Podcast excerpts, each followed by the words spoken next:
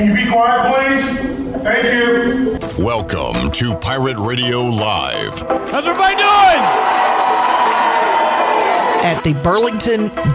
Um, the, the, I have no idea what the f- just happened. East Carolina girls are the best in the world. Booty, booty, booty, booty, booty everywhere. Clip. Hey man, good to see you, brother. Superstitious beers.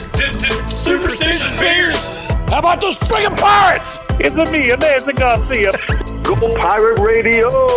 Now, live from the Pirate Radio studios in the heart of the Pirate Nation, here is your host, Clip Brock. All right, welcome in to a Wednesday edition of Pirate Radio Live. Clip Brock here with you inside the Pirate Radio studios. Coming up on today's edition of the show, we got a lot for you on Pirate Radio 92.7 FM in Greenville, 104.1 in Washington. You can find us on 1250, 930 online, pr927fm.com, and watch the show on Facebook Live and YouTube. We'd love to have you there chiming in with your questions, comments, everything going on in the world of sports today. Pirate football, a major topic from now until the end of the calendar year. And uh, I'd love to hear your thoughts on the 2023 Pirates. We'll have a lot of audio coming your way today from Mike Houston, some of the Pirate players as well. We've also got some guests to get to, including Ken Watlington. He's back in town. Uh, missed Ken last week. He'll be in talking sports with us in about 25 minutes or so. Coming up in hour two, we'll have an ECU practice report for you. Also, in hour number two, Mark Brown from CamdenChat.com. We'll talk about the big dis- distraction going on with the O's right now. And that, of course, is Kevin Brown and his suspension uh, from the TV booth. We'll talk about that and the good stuff going on with the O's, which is they're playing great. Man, they blew one last night in the ninth. Astros uh, beating the O's on a grand slam in the ninth inning.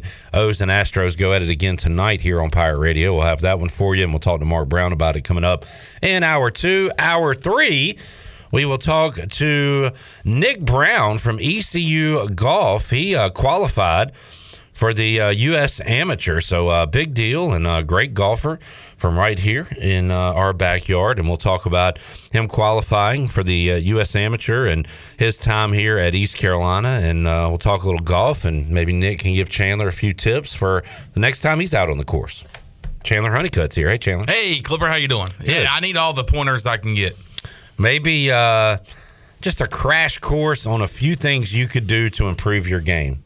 So we'll have a we'll have a a good interview, but also tips for you golfers out there. Sure, I need I need to hear them all because I've got a little bit of a little bit uh, a negative side to every aspect of my golf game. Man, just you saying a little bit and it being football season makes A me little miss bit. Mark Lindsay. yeah. Yeah, can you talk about that a little, a little bit for sure? In terms of a little bit, man. Do we still have the Mark Lindsay cut? We've got all the Mark Lindsay you can handle, but just being out there and talking to coach after practice, and, What- uh, what'd you you never know. How, and and Mike Houston said this the other day about Rahjai. You never know, like when something's taken away from you, you really realize how important it was. Yeah. And uh, I feel like Mark Lindsay was that to us and the Pirate Nation. Yeah, The he was. the victory this week a little bit, if anything. I mean, If anything, just if there's anything, say it. If there's not, don't answer my question. if there's not, just let it go. But if anything, you got Keys to. to victory this week a little bit, if anything. There's there's one man. I think he was talking to Blake Harrell, and the question went on for what seemed to be about a minute and a half. In terms of a little bit for sure. Blake, where do you feel like you've uh, you've learned the most about your defense so far? Where the, what have they gotten best, uh, gotten better at, uh, best, and besides what you just talked about, where they got to get better at? I mean, just great guy, entertaining. Asked all the right questions. Somehow his questions would get great answers, and uh, we just we miss him, man. We need to have Coach, the this thing is getting serious, man. You got a seriously good season working, a seriously good day going today, and a seriously good streak on the line at the moment. what must it all feel like at the? I can, I can see it on your face, but uh, what must it all feel like? Just trying to keep things level as you head into the weekend here. Great. I mean, it's even better than I remembered. I just now that was on Zoom, and Mike Houston started laughing while he was talking. So then Mark started laughing, and it was just seriously serious. What you turkeys got cooked up for Thanksgiving here? What you? what you? Seriously. Oh man, I forgot about this. Seriously. I don't want to get kicked off of YouTube, but uh, that was the little bit remix. Not a lot, baby girl, just a little bit. I forgot we had all this good Mark Lindsay material. I haven't heard that stuff in so long, so it just that that was good to the soul right there. Yeah, Oh man, I, I can see it on your face. He said seriously like ten times. seriously. Coach, this thing is getting serious, man. You got a seriously good season working, a seriously good day going today, and a seriously good streak on the line at the moment. what must it all feel like at the? I can, I can see it on your face, but uh, what must it all feel like? Just trying to keep things level as you head into the weekend here. Mm-hmm. Mm-hmm. What you turkeys got cooked up for Thanksgiving here? All right. Thank you, Mark, just for being you. Tyler says, What's up? What's up, Tyler? Where's everybody at?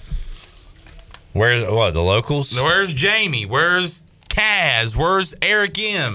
Where's Randolph? Uh, Jamie offended me on Twitter last night. Uh oh. asking me. Uh, it might have been during the show yesterday, but we played that Moylan home run call, Yeah. and he said, "I don't know if you've ever seen this before, but it reminds me of this." Dude sent me a link to "Boom Goes the Dynamite Guy." I mean, Jamie, like, how have I? Anybody over the age of thirty knows "Boom Goes the Dynamite Guy," and really everybody should know "Boom Goes the Dynamite Guy." You know "Boom Goes the Dynamite Guy." Oh yeah. Joey, do you know? Boom goes the dynamite. Oh man, Danny Beal knows. Joey, you don't know Boom Goes the Dynamite guy? They should teach that in schools. That's like one of the first, like, and I don't know about first, but like back in the day, YouTube that was uh that was very popular. Uh Steve says, "What's up, guys? Checking in from the hospital. Hope you're doing all right, Steve." Prayers up, Steve. Jamie says, "I'm here." Jansen says, "Sup." Kaz says, "I'm here." Hey guys, you don't have to talk. You can just listen. That's fine. We were just wondering uh, if you guys were around. Can we start taking attendance? All right, um, Kaz, present. Jamie, Jamie, Jamie, Bueller. Jamie. Bueller. Jerry, Jamie? Jerry says, "Don't worry about YouTube. We will simply chant free pirate radio if you get kicked off of YouTube."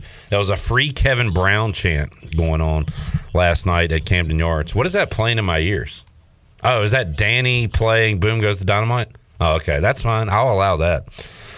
Eric says, "What up?" Chris What up, says, G? "We her." Mike P says, "St. Patty's Day hat there." I love this hat, and it's got a uh, cool little shamrock above the word "pirates" on the back. Great hat. Jamie, Jamie says Chandler doesn't know that by his expression. I know. Boom do- goes the dynamite. You're right, Jamie. I know. What that was very non-committal. All right, Russ is here. Russ Walker says, "Guys, I'm here." Now we can start the show. Guys, listen. Don't worry, I'm here. Russ. Help the bell! Help the bell! Steve says, "Has Mully been banned?" No. Mully has a cuss on the air anytime. Uh, Free card. so uh, he'll be back next week. That's that's his only one for the year, so he can't do it again. Although I think Mully's upset with me. Uh, Last night I said, "Man, fun show. Appreciate it. Love you, Mully." And he responded via text, "Glad you enjoyed it." so That's such a Mully response. yeah, Glad you enjoyed it. he hasn't been banned, but he may not come back. I don't know. Well, he might ban himself Yeah, and be happy with it. a self ban. Um, real quick, I feel like we got sidetracked early on. Although playing those Mark Lindsay clips was totally worth it. That was so worth it. Hey, uh, I know you guys are busy in there, but can one of y'all go see if Ellerby's in his office? Uh, I think Coach Larry Williford. Oh, he's in a meeting. All right. When he's out of his meeting, let me know. We need to get him in here. Uh, Skip's in the house. Craig said, I love and miss you guys. We'll try to step up my game. Been busy. Well, priorities. That's fine. Craig, don't sweat it, dude. Chad's homesick today, but here for the show. Chad, hope you feel better, man. All right. Um, Mike P. I'm not going to read this. I'm not going to talk, but he said, Chandler, you read it. Sure, why not? I'll take one for the team. Steve Mully is on a date with Cal. Mike P. That's not funny. That is unnecessary. and then we're not going to. that was that was so yesterday. we're not going to. That was so yesterday. Jamie says, Clip, I like Ron Rivera, but he can't throw his OC under the bus. Nah, that's uh, much ado about nothing. It's fine. Players need to just be coached. Yeah, or if he's being too much, I, I don't know. I, I don't. I don't know. I'm not there. I, it's nothing. It's not a big deal. I'm more worried about Sam Howell at quarterback and can this offense that was not good last year be good this year more than wait. this talking. I can't wait for Sam Howell to throw an interception. And they show the sideline and Eric Bieniemy's just beating him down, and, and then Sam Howell's crying. He's like bawling, crying. Jerry said when the PRL turned into TMZ. What you mean, Jerry? What you mean? Jack says I thought it was funny, Clipper. I don't know what you're talking about. All right. ECU practice day seven in the books. We're already seven in. Uh, we've got a we'll have full uh, practice report for you coming later on in the show. I did. Let's address one question that I asked yesterday. I asked Mike Houston, who's getting a look at punt return and kick return. Let's go cut Great eight, question. Shirley, and uh, and break this down. Well, I think uh, punt return, uh, Josh Murphy, Brock Spalding, uh, Javius Bond, um, Jalen Johnson. Those are probably the top four. Uh, all four of them are doing really well. Um, kick return, uh, Javius and Brock are both both involved over there. Gerald Green, Marlon Gunn, um, Jari, probably have Rahjai over there. So you know you've, you've got quite a few at both spots. Uh, I think you know right now we have multiple that we feel really good about. Uh, I don't think the competition is uh, anywhere near over yet, uh, but it's good that I feel like we got a lot of good options. I asked to see how far it had been narrowed down and what name, and it has not been narrowed down uh, a lot at all. That's a There's lot of names. A lot of names, That's a lot of names. and uh, maybe ask that again in a couple weeks to see where the guys are as far as that goes. That's a lot of names, but I like that group of names. Marlon Gunn back there, Javius Bond, a guy that he's been talking about since the spring. Bond, Javius Bond. So I like those names. It just is a matter of who's going to be back there. Uh, Jamie says no questions to Coach Houston about field goal kickers yet. Yeah, there was one. Uh, I don't remember what day it was, and he gave the, uh, you know, they're looking good answer. Uh, so I guess Jerry Rice, the goat, The goat. and Andrew Conrad uh, were out there kicking the other day. I saw Conrad hit one while his team was, you know, getting on him, trying to create a little pressure. Distraction. So, um, Jamie, if that's something you want answered, we can ask that. You going to practice tomorrow? Um, I might go out there. For, yeah, tomorrow's Thursday. Yes, Just say yeah. I mean, I'll be there. Yes. all right. Can you ask Coach uh, just to get an update on Rice and Conrad? Yes. See, Jamie, we're we're working for you. How's Jerry Rice and Chris Carter? How's Jerry Rice and such and such?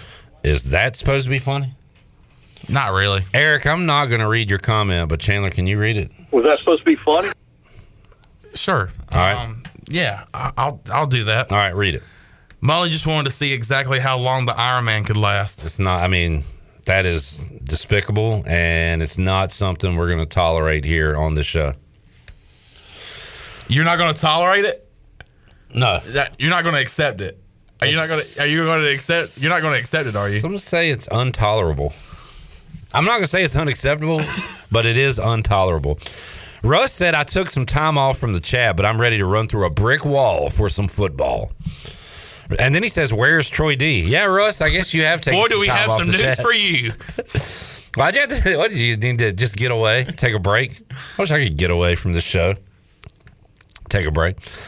Uh, Jamie says Troy D was lost at sea. Thoughts and prayers, T's and P's. We'll have more ECU football audio for you coming up later on on this show. Let's get an update on the Buccaneer Music Hall scoreboard presented by Dub Buck. The bug. And man, the girls were uh, were hitting today.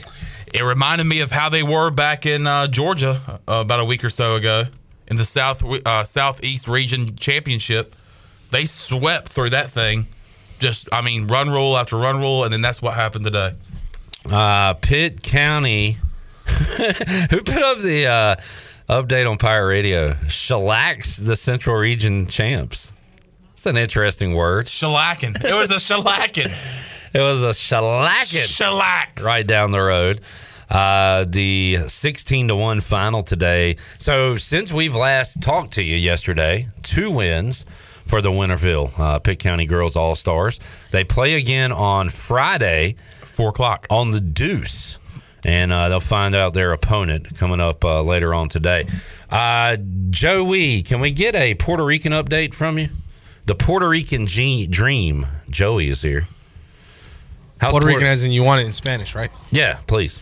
Okay, so los Puerto Rico eh, jugaron el domingo contra Canadá. Sunday, I heard Sunday. Ajá, y estaban ganando 10 a 3, pero después en el 6 eh, ¿Seis? regresaron 11 a 9 y terminaron en juego 11 a 9. He said sábado. Nueve. Wait, what? Night. No, no, no. El juego terminó 11 a 9. Once is 11, 11 to 9. 11 to 9. Wow. All right. Puerto Great. Yep. Good job.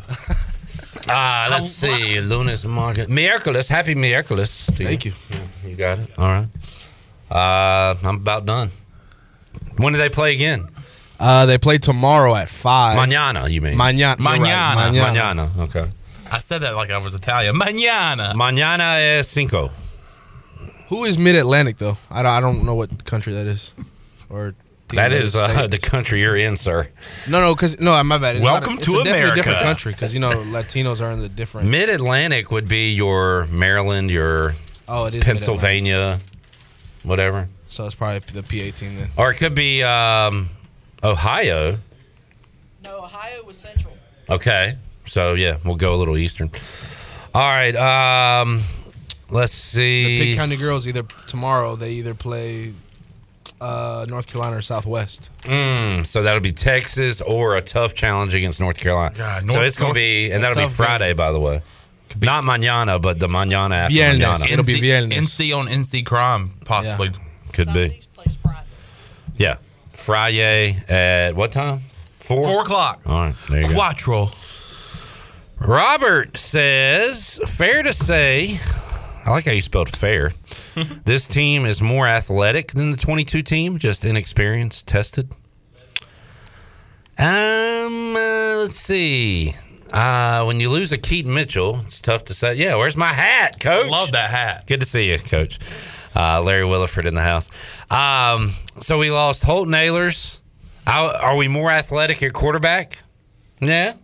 I would say. Yeah. From a skills Yeah. uh, skill set standpoint. just athletic, not you know. Um, are we more athletic at running back, losing Keaton Mitchell? Nah.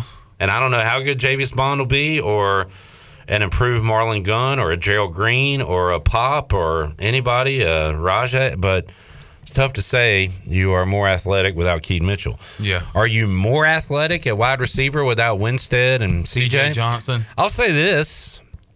Um, You got something there with Jalen neither one of those guys are the fastest guys in the world.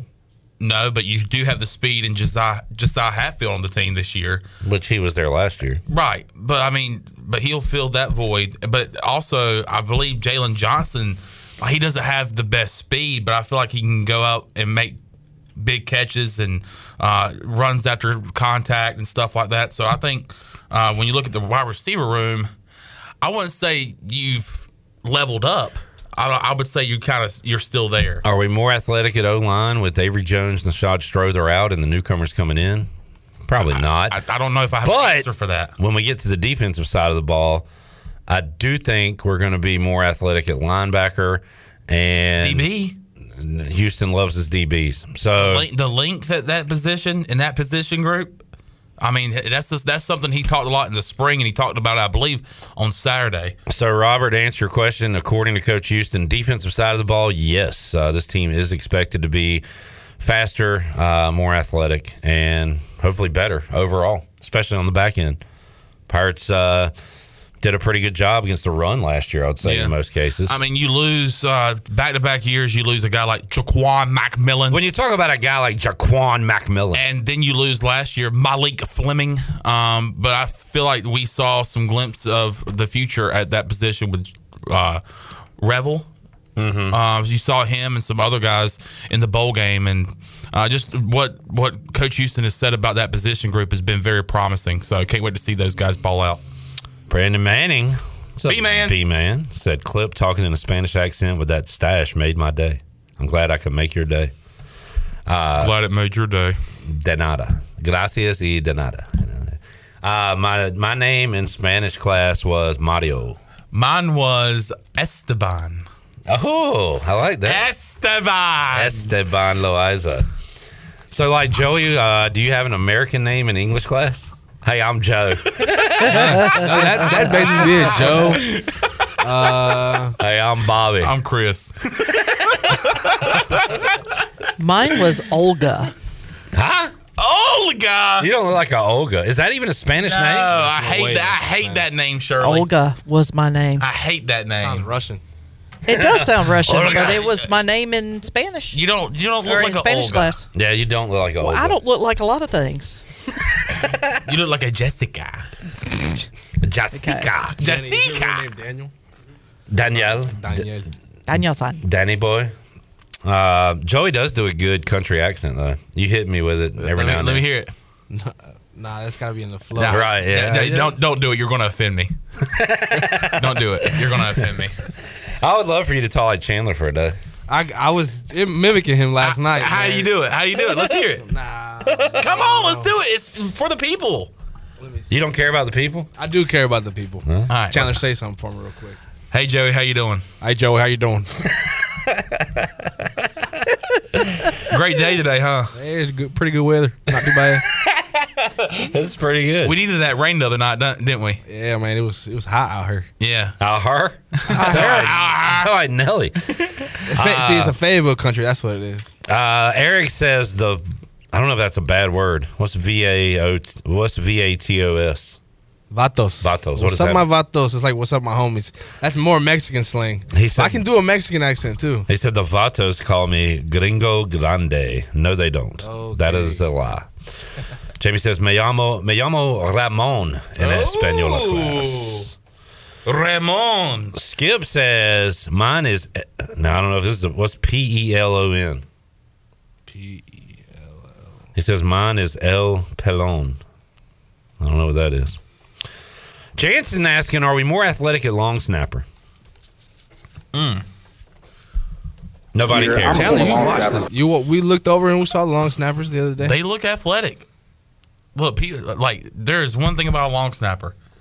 They could be possibly the most flexible people on the fo- on the football team. Chandler did walk I- over and give I- the I'm guy some telling you. tips too. What's that? You did walk over and give him some tips. Remember? I talked to my boy Alex Harper, Oh, okay. Yeah, who's right. still on the team and should be doing some field goal snaps and extra points. So Uh, Skip says that means bald guy. Okay. Uh, let's see. Tyler says I took French for when the revolution comes around. All right. Jack said love our linebackers from last year, but they were slow. I too loved uh, Miles Berry, Chance and Bates. Xavier, uh, but I believe we are going to be quicker there this year. B.J. Davis, or uh, a transfer. from- Davis! B.J. Davis, uh, from South My name is Carolina not State. Davis. Um, Rah rah, rah rah. shish boomba. We got rah rah. B.J. Of course, you got Jack Powers. JP. Of course, you got JP. You got my boy Ty, uh, Taylor Jackson, who I think might be my pick to click this year defensively. Remember, we had I, I had my guy uh, Jira. not yeah, Jireh Wilson a few years ago, and I stuck with him until he decided to transfer to UCF. I think my guy now could be Taylor Jackson, who showed some promise last year. Uh, Robert Matthews says, and I just clicked off of it. I think he said, all I'm saying is number 16. I looked at the ECU roster to see if he was talking about a football player. There is no number 16. There's not even a 16 on the roster. So, Robert, could you uh, tell me what the hell you're talking about? Because I am lost. And I'd like to know uh, what you're talking about. Uh, Bla- Blair says Chandler for voice of the Pirates. Blair, oh Blair, Have you got the call? you can put it on the resume. I mean, have you got the call from ECU? Oh no, From Playfly. I have not. If you got the call, you're I taking it, not. all right? I'll take it. I, I would listen. Look how nonchalant you are about it. I would. I would listen. You got a call from uh, Shoefly.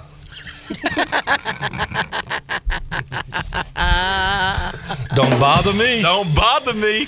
Josh says, Chandler, are you still down? Hey, guys, can y'all just send this directly to him? We're trying to do a show here. Like, just text him or send him yeah, a DM. y'all bring on the questions. I Josh says, Chandler, you still down for a trip to see Gavin Williams pitch? Absolutely. Sure. Anything that can get him off of work at Pirate Radio, he's down for.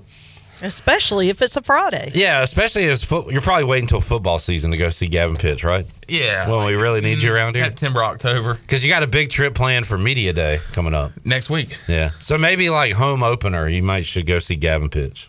Oh yeah. Uh, We're Ro- showing at the Marshall game. Now he's uh, watching Gavin Fish in, in in Atlanta. Robert says his number 16 reference was uh, Mexico menu. Like a Mexican food menu, he gets a 16. I still don't know. Robert, what in the hell are you talking about? Can you like just just And tell not, us? he just says Mexico menu. like what? Can you just I bet it's probably like arroz con pollo. It's that's probably what it is. can you just be specific and stop being so cryptic with us? We'd appreciate it. Uh, number sixteen. Uh, Are we talking about Chicos here? Like what are we talking about? All right, Ken Watlington is here. I didn't even get to. Uh, we'll talk about a couple of topics that I had. Uh, in fact, we'll do a whole Fleet Feet rundown when uh, Ken Watlington joins us here inside the Pirate Radio studios when we return on Pirate Radio Live on a Wednesday, miércoles. Back with you after this.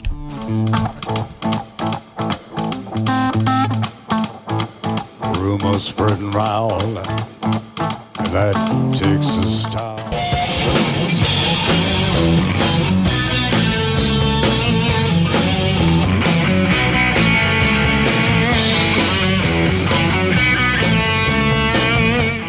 Listening to Hour One of Pirate Radio Live. This hour is brought to you by Pirate Water. Get ready to party, pirates. Go to drinkpiratewater.com to find your new treasure. 21 and older only. Pirate Water. Why be yourself when you can be a pirate? Now, back to the show. Welcome back. When you combine State Farm home and auto insurance, you save an average of $889. State Farm agent Timothy Sawyer is ready to help you combine home and auto and save right here in Greenville, North Carolina.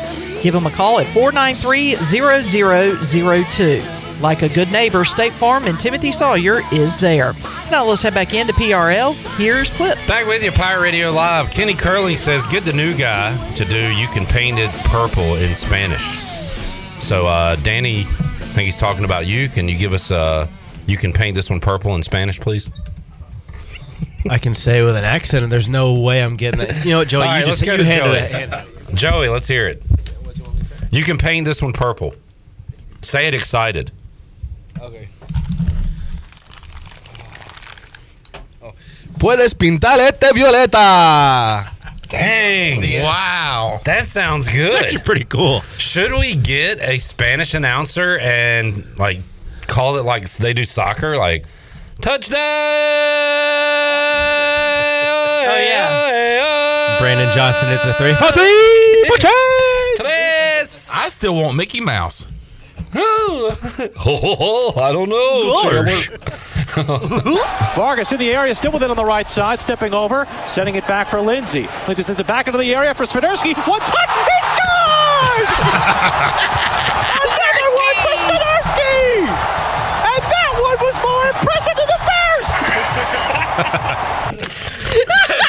That's our guy, Playfly. Wake up! You can paint this one purple! Get him now. Ken Watlington joins us. Hey, Ken.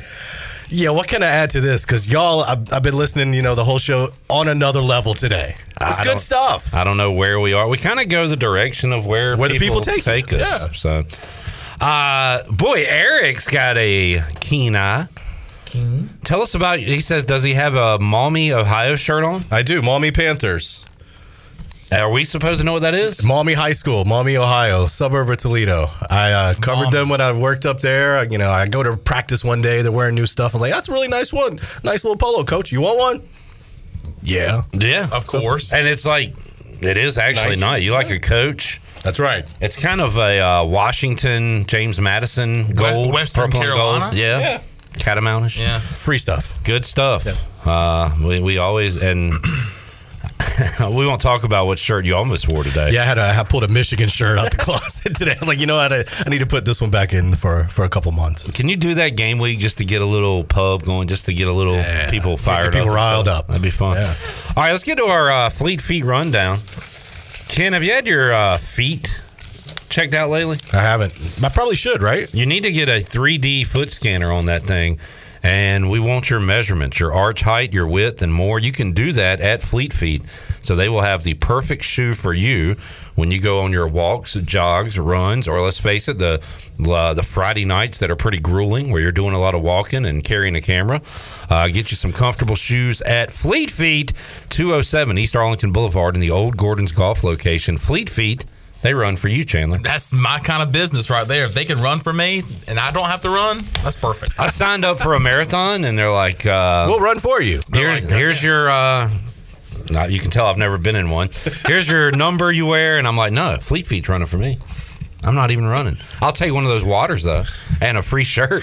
Like the gun, the gun goes off and you're just like chilling there. You're Nah, like, we're like go go go. You're like no, Fleet Fleet, Fleet Feet runs for me. Uh, I mean, I think I'm gonna light me up one. Y'all, y'all have fun. I'll, I'll be here. I'll be here waiting for you. You want one? You, you want one? All right, we already hit on some ECU football, and we'll uh, do that again later on in the show. We talked Pitt County Girls Softball League, but uh, man, I did some elite TV watching last night, and I want to see if any of you folks did. A couple of things I watched. Joey, I don't like that you didn't put a space between the words hard and Knox, but we'll take care of that next time. Other than that, you've been awesome today. Awesome. Just like top notch. Um, did anybody watch Johnny Football? I didn't. No, I didn't. We got to know. We got to know. Danny Bill watched it. Uh, what'd you think, DB? I enjoyed it. There were some parts that were disturbing just because of the fact that as an athlete you look at how far he come he had came up to that point and then where he is now it's just kind of scary but the funniest part to me was kind of his running buddy Yeah. in college that whole thing was just odd to me but the fact that when he got caught for the whole autographs thing how him and his buddy had the entire world convinced that he came from Johnny Man- Manziel came from oil money and we all believed it. And then now we find out that it was just like, yeah, this is just a big hoax. We're trying to get around him, and we did. Yeah. Two college kids, twenty years old. The uh, the friend thing was weird because he cut him loose, and Johnny was like, "Yeah, sometimes you just got to cut ties and things like that." And okay, you can do that from a business standpoint, but he just like hasn't talked to him in 15 years. That was really or whatever it was, whatever it is I now. That was very strange. Uh, they were best friends too. It's just weird. I also didn't remember the Texas A&M stuff was cool, and I remember a lot of that. The Cleveland deal, he was out quick. Yeah, he got there. That he logged literally On 0.0 iPad. seconds on his iPad playbook, and the team can monitor that. Yeah. and he just didn't. He didn't care. Like he, people around him, I guess, were saying. You're doing this on purpose, right? Like, and he said, "I didn't realize that," but he was basically self sabotaging Yeah. himself. At that point, he was kind of already on a downward spiral because he had went to rehab, came back out, was good for a couple weeks. His parents and his agent said, and then kind of fell back into it. His dad eventually just kind of didn't really want anything to do with him, so then he was kind of trying to get him to go back into rehab. Johnny said no, kind of separating himself from the pack in terms of his family, his agent, his teammates, his coaches, and stuff. And then I vividly remember him saying, "All right, it's just time to prove you guys wrong. Like I'm going to come out of this." And then it just got really, really, really ugly. The combine story was crazy. I mean, like we're not insane. spoiling anything. Like it's it's very entertaining. Yeah, I feel like I don't have to watch it now. I feel like I Nah, There- There's some stuff watch in there that's like, wow, this guy was. Yeah, I'm really I'm excited to watch that. I can, we can tell. I'm excited to watch that. You don't have to watch it. No, I, I do want to watch it. Don't- I, I, you know what? I don't want you to wanna- watch I want to watch that and Swamp Kings. Whoa. Okay, no, I do. Those are two watch different that. things, right? Well, but Swamp Thing is an old comic, I believe. Uh, Swamp Kings is the Urban Meyer, Tim Tebow, Percy Harvin, Percy Harvin, Percy, uh, go Gator, Coach Urban Myers. Uh, th- that team, and that is coming out in a couple weeks. I also watched the uh, Jake Paul one last night. I can't, Um, I couldn't bring myself to do it. It's uh I just can't I don't understand that whatever Thing. that is. The YouTube thing. Yeah. I'll say this, uh, I watched Logan Paul uh, SummerSlam wrestle the other day. He is really good in the ring, but their whole deal, I don't really understand it. They got famous off of YouTube, and I guess uh, with all the money they were getting, they were, were able to kind of chase dreams that they had. It's crazy 'cause Logan's it- wrestling, and then Jake. They also did uh Vine. Logan would steal Jake's girlfriend and they would do um raps about it. What am I trying to say? Well, like hit them up and no Vaseline is called uh Rap Diss- battle raps? Diss tracks. Diss tracks, They would yeah, do yeah. diss tracks on each other. No Vaseline. What a good song. It is, yeah. Um, That's my karaoke go to. God. One of the few. Good lord. And Ken does it really early while the sun's still out, so people are dining and Yeah. families are eating, and he What breaks is out no happening? Vaseline. Good lord. I can't even say the first two words. I know. On the air. I'd say give us a sample, but you really Yeah. can't. Uh, that so I enjoyed uh, Johnny Football. I recommend it to everyone but Chandler. He said he wants to see it. Shirley, can you I'm you? excited. You are not. Can you give me some Hard Knocks, Shirley? Because it is a Hard Knock life. Who watched Hard Knocks?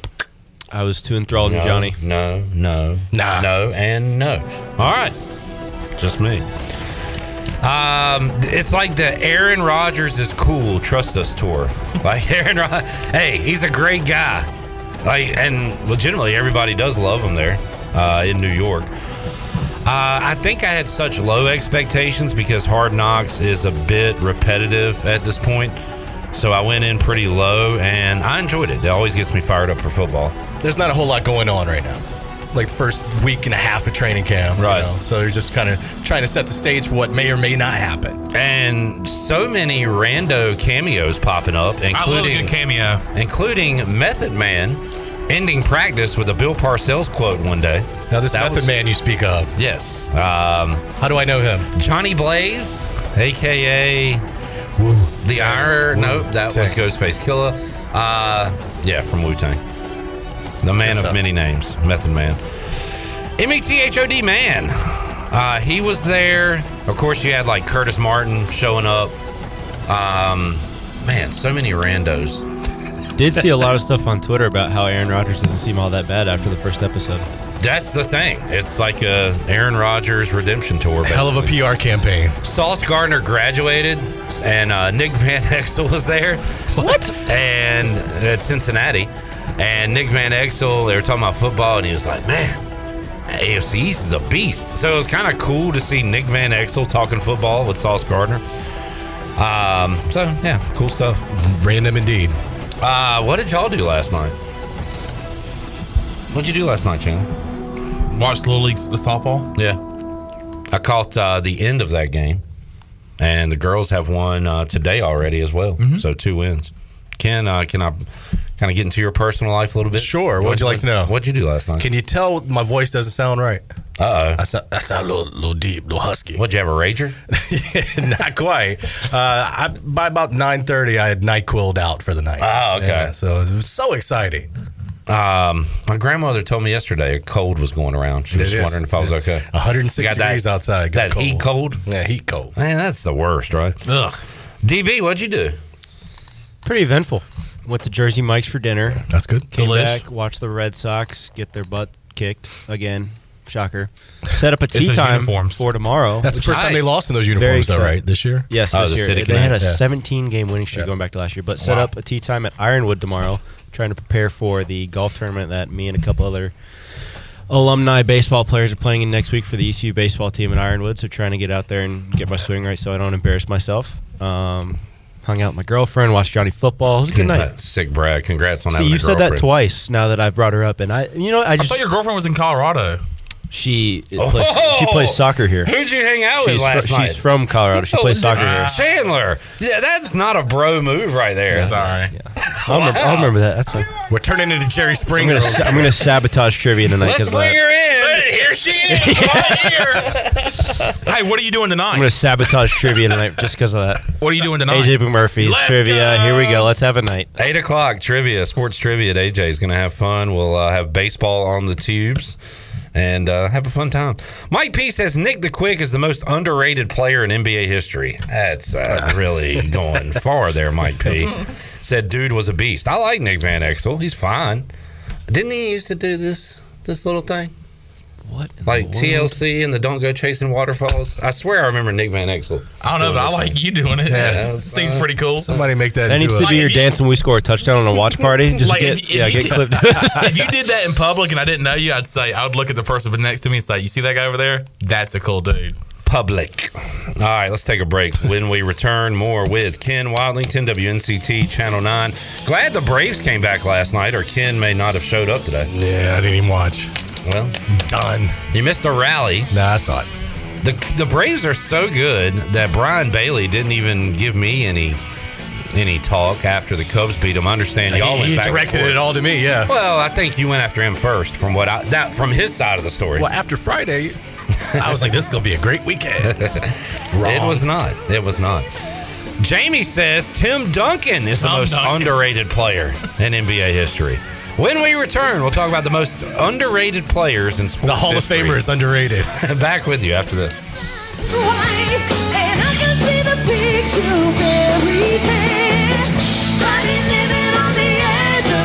And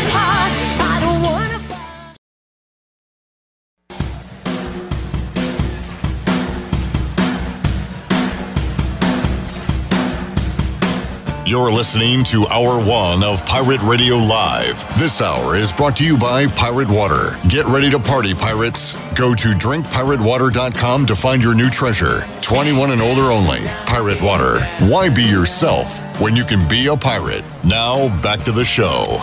Welcome back. Drive a little and save a lot at Washington Chrysler Dodge Jeep Ram. They have a great selection of new and pre owned vehicles, plus offer service to all makes and models in a state of the art facility. Drive a little and save a lot with a short trip to Washington Chrysler Dodge Jeep Ram on Highway 264 in Washington and online at WashingtonChryslerDodgeJeepRam.com. Now let's head back in to PRL. Here's Cliff. Thank you very much, Shirley Rhodes. DB, Joey in the house, Chan Man to my left, Ken Watlington, head of the table. Ooh, little smashing pumpkins. Yeah, I, I love 1979. That's that's a great song. I just, I don't know, Billy Corgan's voice. I, I, I can't. I never fully get, never got fully into Smashing Pumpkins. I liked them a lot in college. I like them a lot. I liked him a lot in college too. Uh, my favorite song is a song called Mayonnaise. That's my favorite condiment. And I it's love not my underrated. favorite. I don't like mayonnaise Underrated. at all, but the song Mayonnaise, two thumbs up. Danny's got something important to Clip, say. I have news. You're gonna really enjoy this. All right, College football announcer pairings for the year. Saw that. love it. It's a lot of them. Chris Fowler, Herbstreit, Holly Rowe, normal deal. Hollywood. Hi- Hira. yeah, exactly. Mc, Sean McDonough at the two with Greg McElroy, Shooting and guard? McGrath. Mm-hmm. Mm-hmm. Tess on the three. Jesse Palmer, George. I don't know who the George is. George. A lot of SEC football right there. Wish Wishisen Wish Wishisen Wish Uh, Wischusen. no, no, no. Bob Wischusen. Wischusen. Yep. Bob Wischusen. That's right. Um, Where'd you get George from? it, no, it, it literally just says slash George. It's somebody's last name. I don't know who the Oh. George is. Oh, okay. Um, Dave Pasch Mm-hmm. is with um, D- Devor Dvoracek. Bill Walton. No, no, wait. wait. Dusty Um, Dvorak. Where's Where's my Wischusen- guy, Nish Shroff? Yeah. Schusen's with and East Shroff called the uh, Charlottesville original actually. Uh, Shroff, Shroff, Shroff. Shroff is with where? DeMarcus? Andre Ware. Andre Ware. Yeah. Yep. Carcatera. Um, Dave Fleming is with Brock Osweiler. Mm. Um, Louis Riddick is on the six team, which is pretty cool. I like Louis Riddick. Yeah, I I, always Louis. wanted Washington to hire him back. But yeah, pretty cool stuff. We love announcer schedules. Oh God, I awesome. saw. Um, that Twitter's phenomenal. did you see the tweet from ESPN where it had all the football personalities today? Yeah. All the faces and names. One really jumped out to me. Fozzie Whitaker. Fozzie Whitaker. What? Is he- Fozzie is he doing, Whitaker. Is he doing Longhorn Network? I don't, oh, he's a Texas man. He's a Texas guy. Could be. So there's So- an ESPN tweet. Now I gotta look it up too. Fozzie Whitaker. Could very well be. Uh, Skip is asking, where is Todd Blackledge? Is he still doing stuff? He says Sean and Todd are the best. Didn't he go to CBS? No. Todd was yeah. Todd, was Todd. the number two. Todd, Todd, Todd, Todd, Todd, Todd, Todd, Todd. Last night, uh, during the Manziel thing, I saw Merril Hoge, and immediately. Oh, I did. Yep, I know exactly what you're talking about. Yep, he was with. uh Who's he sitting across from? Are you talking to me? Yeah. Oh, I didn't know if we were back on a different thing. No, no, no, you're right. So Merril Hoge, it, it reminded me of Edge NFL matchup. Remember that, Ken? With Yeah. uh, Jaws course, yeah. and Malone, Mark Malone. Mark- Is that his name? Mark. Uh, yes, I was almost said Mark May, but that's a whole different show. That was with with a different Luke. guy. Uh, but Edge NFL matchup was like when you watched it, you felt like a real football guy. Like we're breaking down X's and O's It's over now. here, and it's like this. Yeah, Jaws is pop, breaking pop. it down. Wingo was on there too, wasn't he? That was uh that was a later iteration of it, yeah. But that was like your serious football talk. It's not your opinions, your screaming, The all 22 crap. version of hey, the, Yeah. the real football guys are the guys, guys, dudes are here. It was guys, really guys, dudes. It was good, and it, it kind of made me miss old ESPN for a moment. It's not what it was. No, sir. And you know what? The kids But if today, they're hiring, kids today are you're doing a great the earth. Oh, you're looking to get out. uh, Tyler says, "Tell Ken I voted for him." What are you running for? Apparently, there is a best of 2023 uh, thing going on for the Daily Reflector. I voted for you too. There's best news anchor, and I'm one of the choices. Wow. So, uh, my mom's voted. Uh, my dad's voted. So I got two votes. Ty- Tyler's voted. The funny thing is, though, there's a best news reporter as well. There's like a couple of Yeah. people from WITN, uh, a reflector reporter, and then a reporter from WNCT who has not worked at WNCT since November, but somehow they got nominated for the best of 2023. So this seems like to be a really, really cool contest. I'm going to vote for Brian Bailey. I vote for Alan Hoffman every year, right in. What a great dude, though. One of the good people in the world. That's good to hear. Yeah. Uh, vote for Ken, um, and make your vote count. People. That's right. You have the right to vote. You win nothing if you vote, but you know, sorry.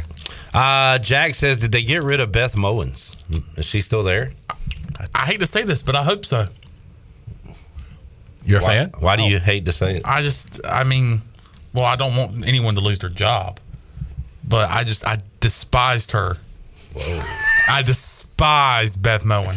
Her calling of a game. Calling of a game. Okay. Great woman. Great woman. I mean, do you know that for sure? Great woman. Great human being. Doesn't doesn't look like it. Behind the mic, awful. How do you know she's a great woman? You don't know that. I don't know.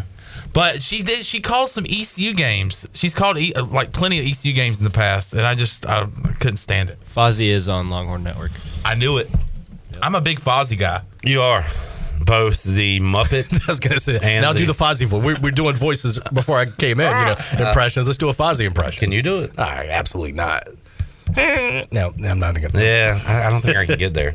The uh, Durham and Packer guy, the guy that calls the ACC games, is with one of the Hasselbecks for top on the ACC network. That was a lot of disrespect there. The Durham, like let's t- let's Wes Durham. I don't. I couldn't remember his first name. Yes, Wes Durham, very established. Was with one of the Hasselbecks. Not sure which one. I believe it is. A lot of Tim, disrespect. Tim, Jim, Tom, Don. I don't know. One of them. One of the bald ones. Matt, I think it's Tim. Matt, Is it Matt? I like Wes Durham, um, and Another really good person. I reckon I'm okay with. Uh, ah, man, I ha- I didn't like the Hasselbecks as players. Matt beat Washington twice in the playoffs. we'll take the ball because we're going to score. Tim sucked for Washington, Yeah, yeah. So I didn't like either one of them. Clay Matvick and Tom Harder one one on SEC Network. DB announcer breakdown. Tom Hart, former Atlanta Braves play-by-play voice. He's There good. go. He, he Tom does a really good job. No, I'm sorry. He actually was just like the sideline guy for the Braves back in the day. What Through happened? some of the lean years. What happened to the guy we got from the Brewers a couple years ago? That was the radio announcer for the Braves. Yeah, Jim uh, Powell. Yeah, yeah. He still does a little bit of radio, but I think, okay, I think but the uh, main Ingram- guy is Ingram. Yeah. yeah, And Jim- which I like him too. No, he's but I really like Jim Powell. I, I thought he was great too, but I think he still does it some. But I'm a big Bob Carpenter guy. Nats Former pitcher, Bob Carpenter. or is he a play-by-play He's guy? Nationals play-by-play on MASN. Okay. Um, I am glad Chip Caray's not the voice of the Braves anymore. So do you guys not like him? Is that, is that because I've heard that it's not people don't like him. I don't know why. Uh, He's probably fine, but I just I don't. Maybe I had a too high of a standard for his dad His last and name, my yeah. love Yeah. of Skip. Brian Bailey always tells a good Chip Caray story. He met Harry Caray way back in the day. He said, Where are you from? And Bailey says, Greenville, North Carolina. Oh, my son Chip works in Greenville. He's like, um, Mr. Caray, I think that's Greenville, South Carolina. North Carolina, South Carolina. What's the damn difference? Hi. that's great. Here's a Bud Light. Jamie says Bob Uecker not doing Brewers anymore. Just a bit outside. He does outside. TV. Uh, the guy we were talking about did radio. Jamie says my sources say Beth Mowins is an okay woman, not great. I love that Jamie has sources and they're really, really bad. Yeah. yeah, like your uh, Alex Flynn is going to start source. Uh, Eric's going to vote for Jim Woods. I got Slim Short as a write in. We're talking about stuff. That's good stuff. Before Ken's No, time no, I here. mean, I remember it as a kid. I did not work there with those particular gentlemen. Uh, I remember watching that at noon. Oh, yeah, the Farm Report. Yes, sir. Yeah. All right, Ken, uh, we accomplished a lot here. A whole bunch. and thanks for helping us accomplish it. yeah. I appreciate it, guys. Let's do something real quick. All right. Let's do some. Let's let's do. I- I'm kind of in an NFL mood. We got Holton Ahlers playing tomorrow night. Yep. Let's do a Ken Watlington off the cuff uh, division predictions before we wrap up this hour. Let's start with the NFC Beast. Oh, it's going to be the Washington Commanders. All right, I like it. Without a doubt. I'm not going to give you time to Not change. even close. 16 and 1. NFC North.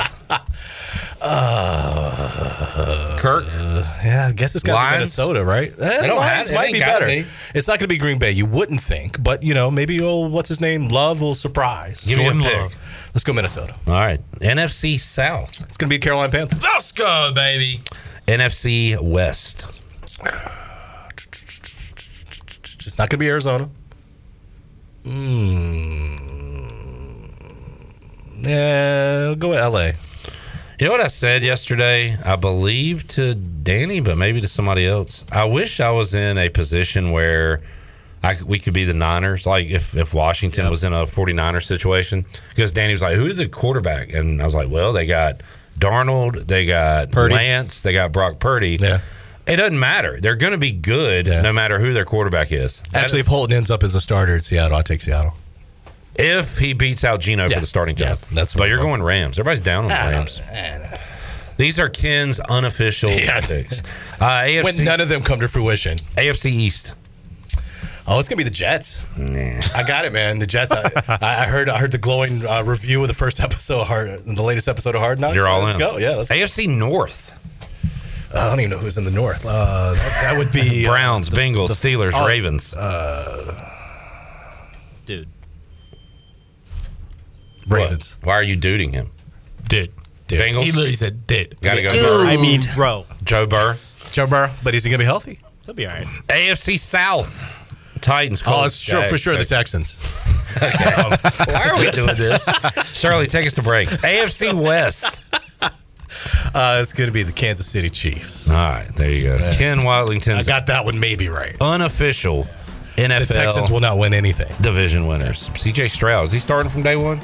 Like Bryce He's in a Both quarterback battle.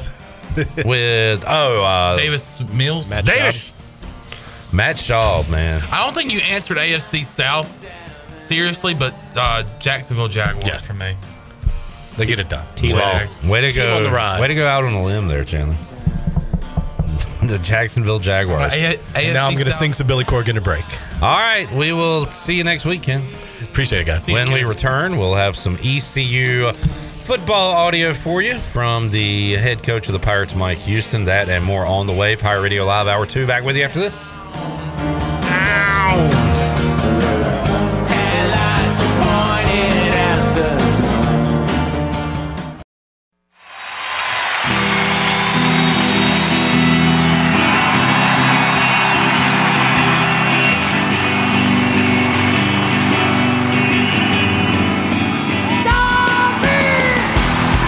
You're listening to Hour 2 of Pirate Radio Live. This hour is brought to you by University PC Care, your local tech support experts for all your business needs. Let University PC Care take care of it so you can take care of business. Visit universitypccare.com to learn more today. Now, back to the show. Welcome back. Town Insurance is your premier independent insurance agency. From maximizing opportunities to minimizing risk, Town's insurance advisors offer expert professional advice to clients of all sizes.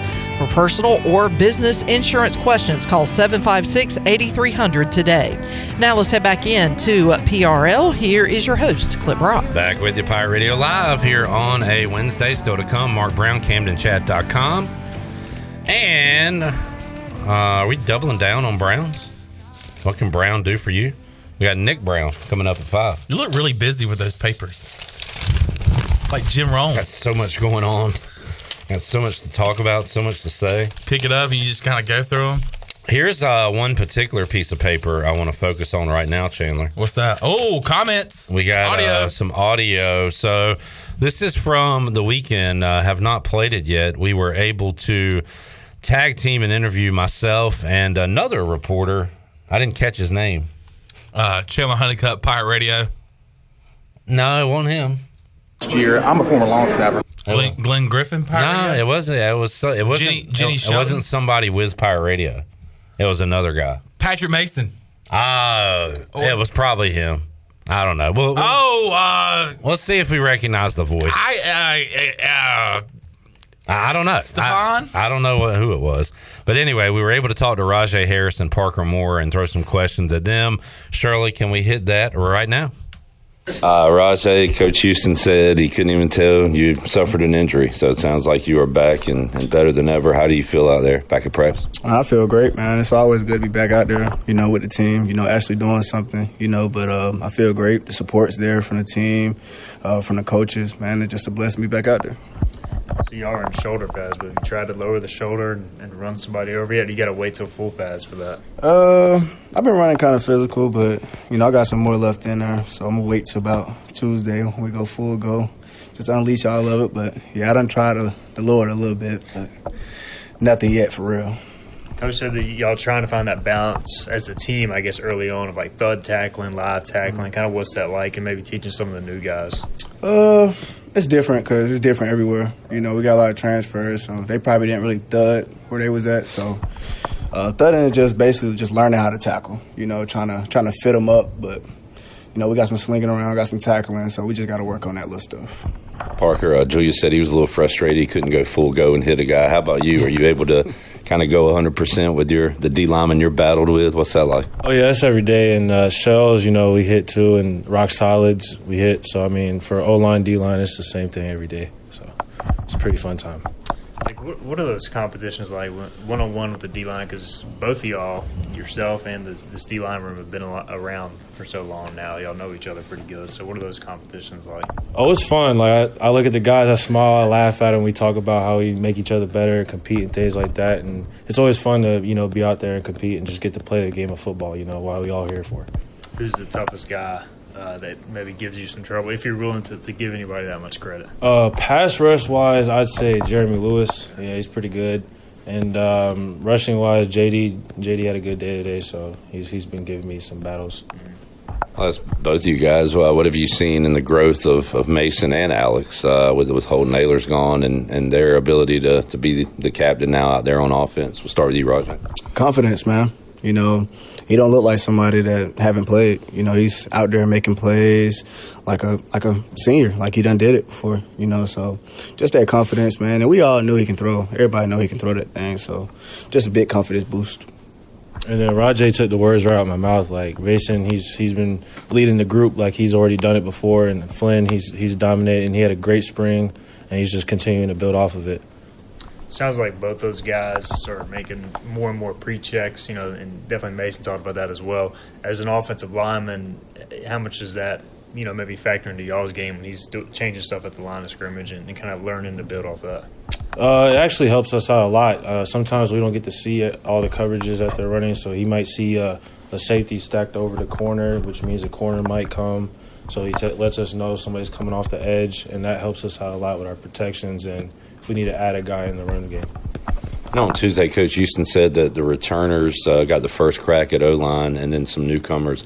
How have y'all kind of mixed that together? How many different combinations have you played with so far on the O line? Uh, well, um, I just started playing with Jacob. Jacob started playing left guard today, and uh, right now I've been working with Rich, and Rich, we've been getting some good movement and things like that, and I like how we're moving on this all line.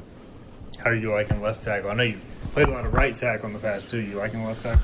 Uh, yeah, I'm for the, the guys have confidence in me to switch positions. You know, to protect Mason's blind side. It, it means a lot to me. I feel more confident. You know, playing that position. Uh, it's always tough going from one side to the other side, having to focus on different techniques. But the confidence is high right now, and I'm excited.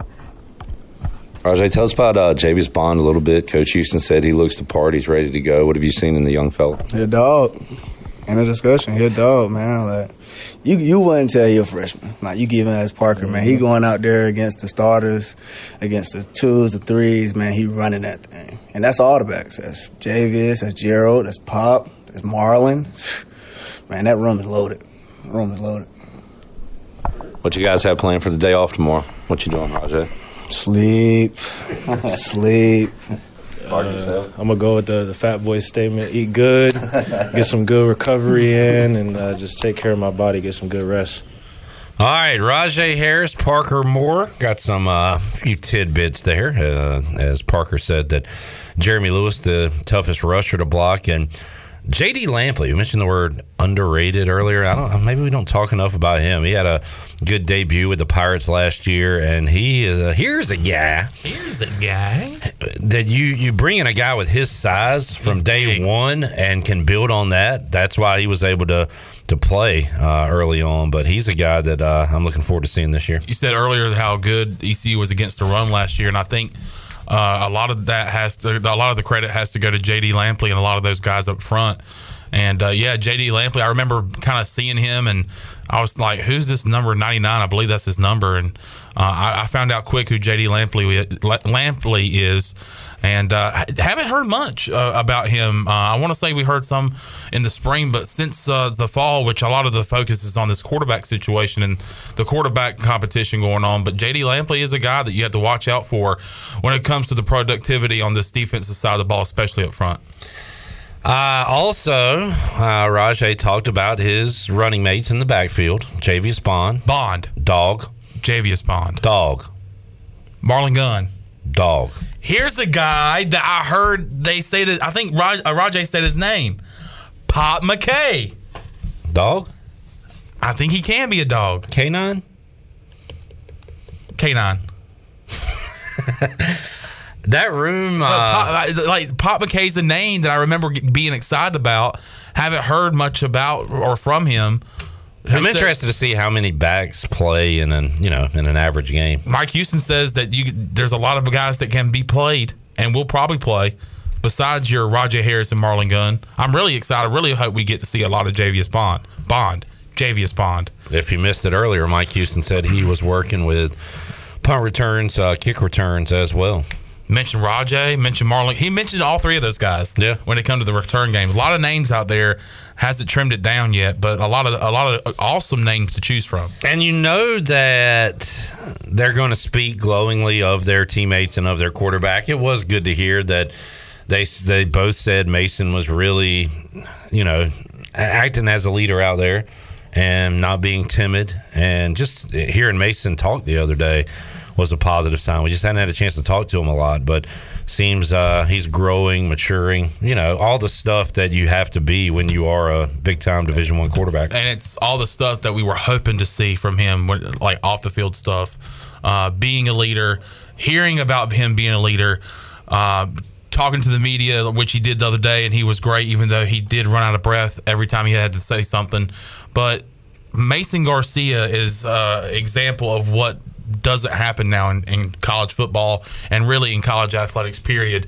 He's stuck around. He's been behind Holton Ahlers he could have transferred anytime he wanted to but he's been back there developing not only as a quarterback but has been able to see a leader like Holton Ahlers and see how he leads a team. And now it's his chance to go out there and do so and i think that's what he's doing right now.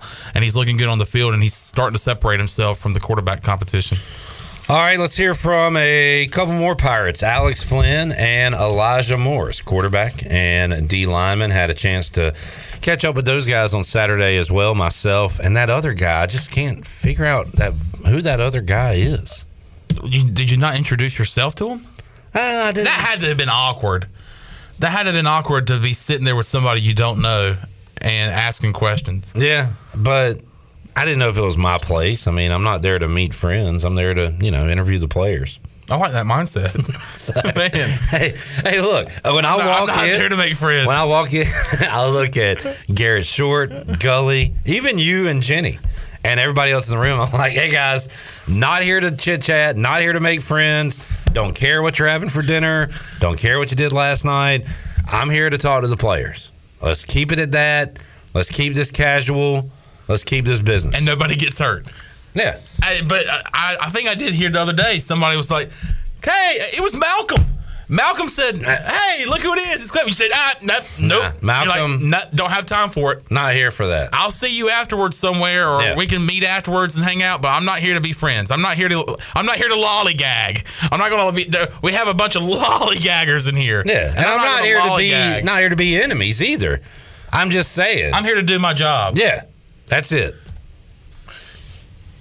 Shirley, can we hear that interview with Alex Flinn and Elijah Morris? Uh, Alex, how was the uh, And whoever this guy practice is. gone four days in the competition between you guys? Yeah, it's going well. We're um, you know, going. Uh, you know, everybody's working together. Um, offense is uh, going against the defense. We're uh, working together, trying to, uh, you know, get that the mesh together with the uh, the team and everything. Um, and then the competition's been good. You know, we had our first uh, third down competition today, and uh, you know, I think uh, both sides did well, but the that competition's important. Just you know, starting getting into it for sure. I believe Coach Houston said the offense won three to two. I don't know if you want, maybe not want to bring that up around Elijah, but uh, he said it is good back and forth uh, offense defense right now. You feel that way? Yeah, for sure. We're um, yeah, it's, it really is like you said. It's back and forth. Um, both sides have good plays, um, but that's that's what's important in fall camp is you know getting um, that consistency down. Um, you know, offenses both sides of the ball. So Elijah, it's, it's hard to believe, man. I think year four already for you, man, and uh, lots of snaps under your belt. What, what, what's different this this preseason versus obviously your your last few preseasons when you had maybe not as much experience? Uh, four years has gone by. It's crazy. We were just talking about that. That it's the fourth year. Uh, I think the biggest difference is how much uh, bigger role I'm playing as a leader this year with all the older guys that have passed through here these past years, and now I feel like it's my turn and to lead the team. A group of youth like we have and all the potential that we have. I mean, it's a great thing. Julius said he was a little frustrated. He can't go out and pop somebody, uh, but understands why. Parker said the battles O line, D line, y'all are able to, to get some good contact in. So, what are those physical matchups like every day with your O line? Well, you know, we're banging heads every day, you know, making each other better. We know that uh, the level of intensity starts with both sides of the ball up front. So, you know, we're really making each other better, making it as physical as possible in practice, and, you know, just building from that. Asked Parker, who's the toughest guy to block. What about you when you're going up against a, a big O lineman? Who's the toughest guy to get by right now? Um, if you're willing to give anybody that much credit. You know, uh, Parker's got great feet. Foot's a big guy too that you got to remember. So is Hampton. Uh, Rich is a real physical dude too, and uh, Walt's a big guy to get around too. So you know, they're all they're all large humans. You know, compared to well me at least. So. Alex got a lot of returners uh, at the receiver position. How about newcomers? Anybody stood out to you from uh, from that standpoint, catching some balls out there for you? Yeah, we've had some um, new guys outside, uh, wideouts. You know, they're battling out there. You know, Chase um, is big dude, long. Uh, he's making those big time catches. Um, Keelan's been working uh, pretty good. Um, I know. I think the whole receiver room has been working hard. You know, they're um, it's good because you know we're all getting. Um, you know, each quarterback and each offense is, you know, getting to work with all the receivers. So that's what's important too. And in camp is getting that, uh, you know, the feel of the different receivers. So What's so like seeing? It seems like Jari is kind of coming through his own. You play with him in high school, and You know, what's that that like that combination when y'all are on the field together? Yeah, um, obviously, me and Jari are really close. We've been playing since high school. Um, but yeah, it is. I mean, I think one of the most important things for a quarterback and a wide receiver is just to be on the same page, and I think that that is a lot of what we have. Just just because we've had, I don't know, eight years now, it seems like we're uh, been thrown together. So For both of y'all, you know, team chemistry this early in the camp, I'm sure it's still kind of a work in progress. But do you feel like that's something y'all actively have to work on? Does it happen naturally? What, what is that process like? I guess we'll start with Elijah. I think camp will really build that team chemistry because of how often we're all together. You know, you, uh, the young guys will really buy into the culture that we've set and the standard that we set. So I think camp plays a really big role in the chemistry. And as camp gets further and further, I think by September 2nd, you'll see a fully well-oiled machine. Yeah, I agree. We're um, you know we're together pretty much all day for you know, three straight weeks, and um, like I said before, it's the offense has got to uh, start working together um, through and through time, and then defense also. But then at the end of the day, we're a team, and so we've got to you know come together and all work work together. Mike Houston said by next Saturday he wants to have everything in, uh, put the ball down, ready to play. Um, Elijah, with the the I guess returners up front, you you'll be pretty good with that, right? On defense. How about you, Alex? As far as the plays, the checks, all that, do you feel comfortable there? Will you be ready to go next week? Yes, sir. Yeah, I, I feel comfortable. Um, you know, we already have, I would say, probably three quarters of our uh, offense, and um, I think one of the bigger things is just um, being able to. You know, there's one thing to know the plays um, and what to do, but it's another thing to you know read the defense, and then um, you know for all the guys, the offensive line, running back, wide receiver, everybody's got to be able to not only do their assignment but do the right assignment and the right um, you know defense. Elijah, you feel good? Defense. You know me, I, I just want to go out there and hit somebody. so, you know, I'm excited, but uh, both sides of the ball have really been going at it, and, you know, I can't wait to see live bullets by next Saturday. All right, Alex Flinn, Elijah Morris there from Saturday's uh, practice, and we'll have a chance to catch up with Mike Houston again on Thursday. And uh, Chandler's going to ask a kicker question. So get ready for that, folks. How should I put it? How should I word it? Um, let's all workshop it together to come up with the perfect question. I think that'd be a fun exercise, and we'll do it later on in the show because we got to take a break. When we return, Mark Brown, CamdenChat.com, joins us to talk O's baseball, Astros and O's, big one tonight on Pirate Radio. We'll be back with more on Pirate Radio Live on a Wednesday after this.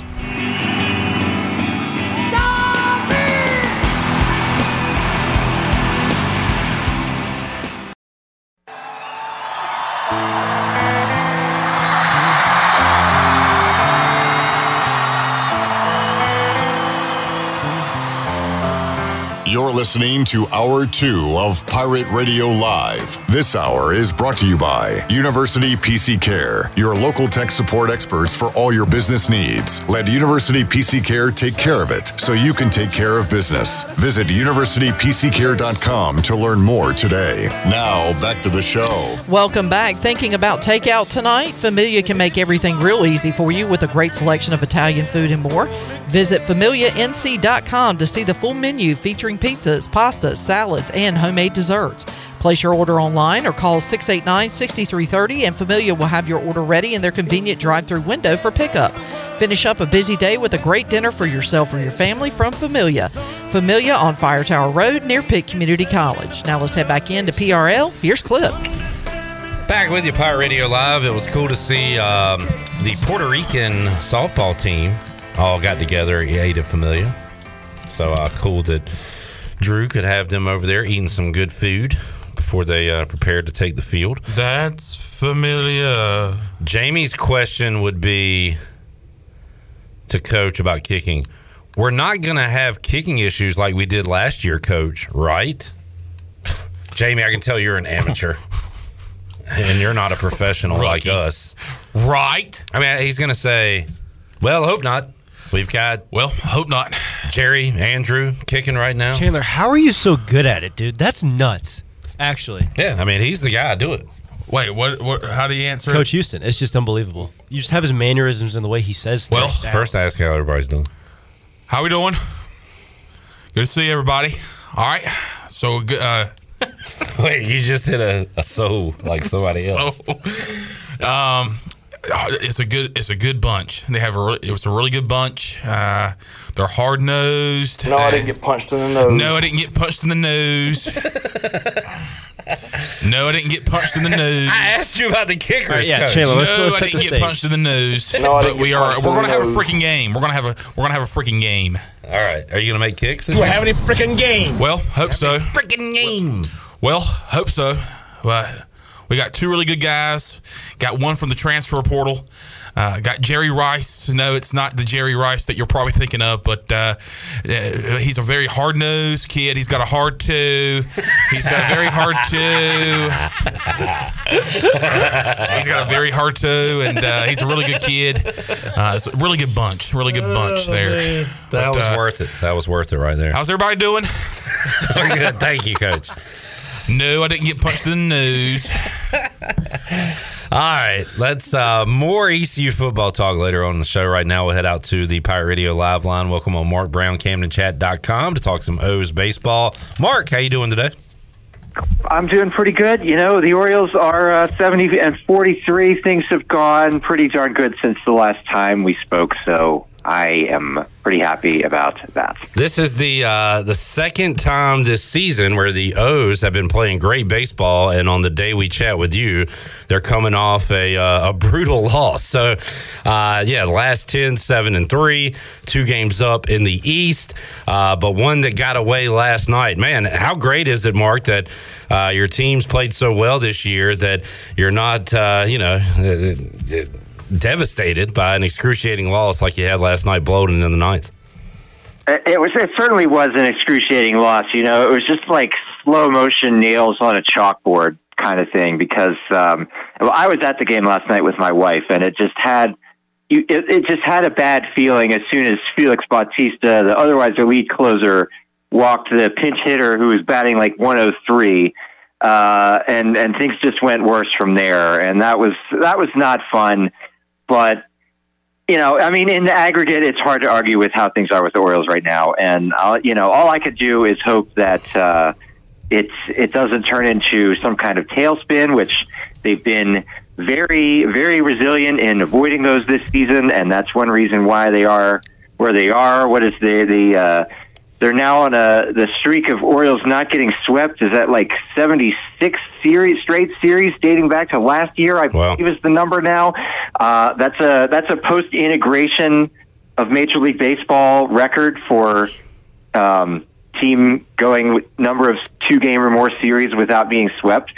So you know they're in danger here against the Astros. They've lost the first game. They just got to win one of the next two to keep going. And I think you know as long as they can continue to keep that rolling, just don't get swept, don't pile up long losing streaks. I think that they're going to be okay. And you know I'm uh, I'm going to be a little nervous every time they lose the first game of a series, I guess, because that's just how it is to be an Orioles fan. But uh, you know they're uh, they are where they are for a reason, and they've they've shown plenty of quality over the course of this season, over long stretches of time. Got the O's and Stros tonight coming your way on Pirate Radio as a big one at Camden Yards. Uh, Mark, you're, you're probably tired of talking about this at, at this point, but first time we've had you on since the Kevin Brown uh, debacle uh, from earlier this week that people learned about that he was uh, suspended from his duties on TV.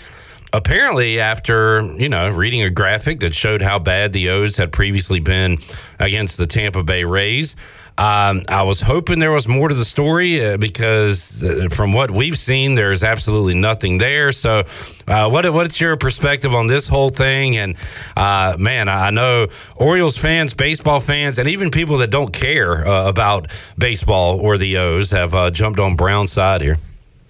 Yeah, you know, I was honestly amazed and happy for Kevin Brown, who I think is a great broadcaster, that so many other, um, you know, baseball team broadcasts like Monday night after that story broke, or even uh, last night, it seemed like really were strong in their support of him, like on the air, you know, just coming out. And it certainly seems like um, current Orioles managing partner, John Angelos, the son of Peter Angelos, is basically uh, the one who directed this to happen, more or less, uh, or else he um, empowered yes men kind of flunkies to just go and do this kind of thing. And you're absolutely right. It's absurd. Like, it's just pathetic because what he said was so benign, right? Like, it, as you noted, he was basically verbally summarizing a graphic that was on MASN that basic that just pointed out the Orioles were really, really bad in 2020, 21, uh, 2020, 2021, and 2022 combined at Tropicana Field, which is entirely true.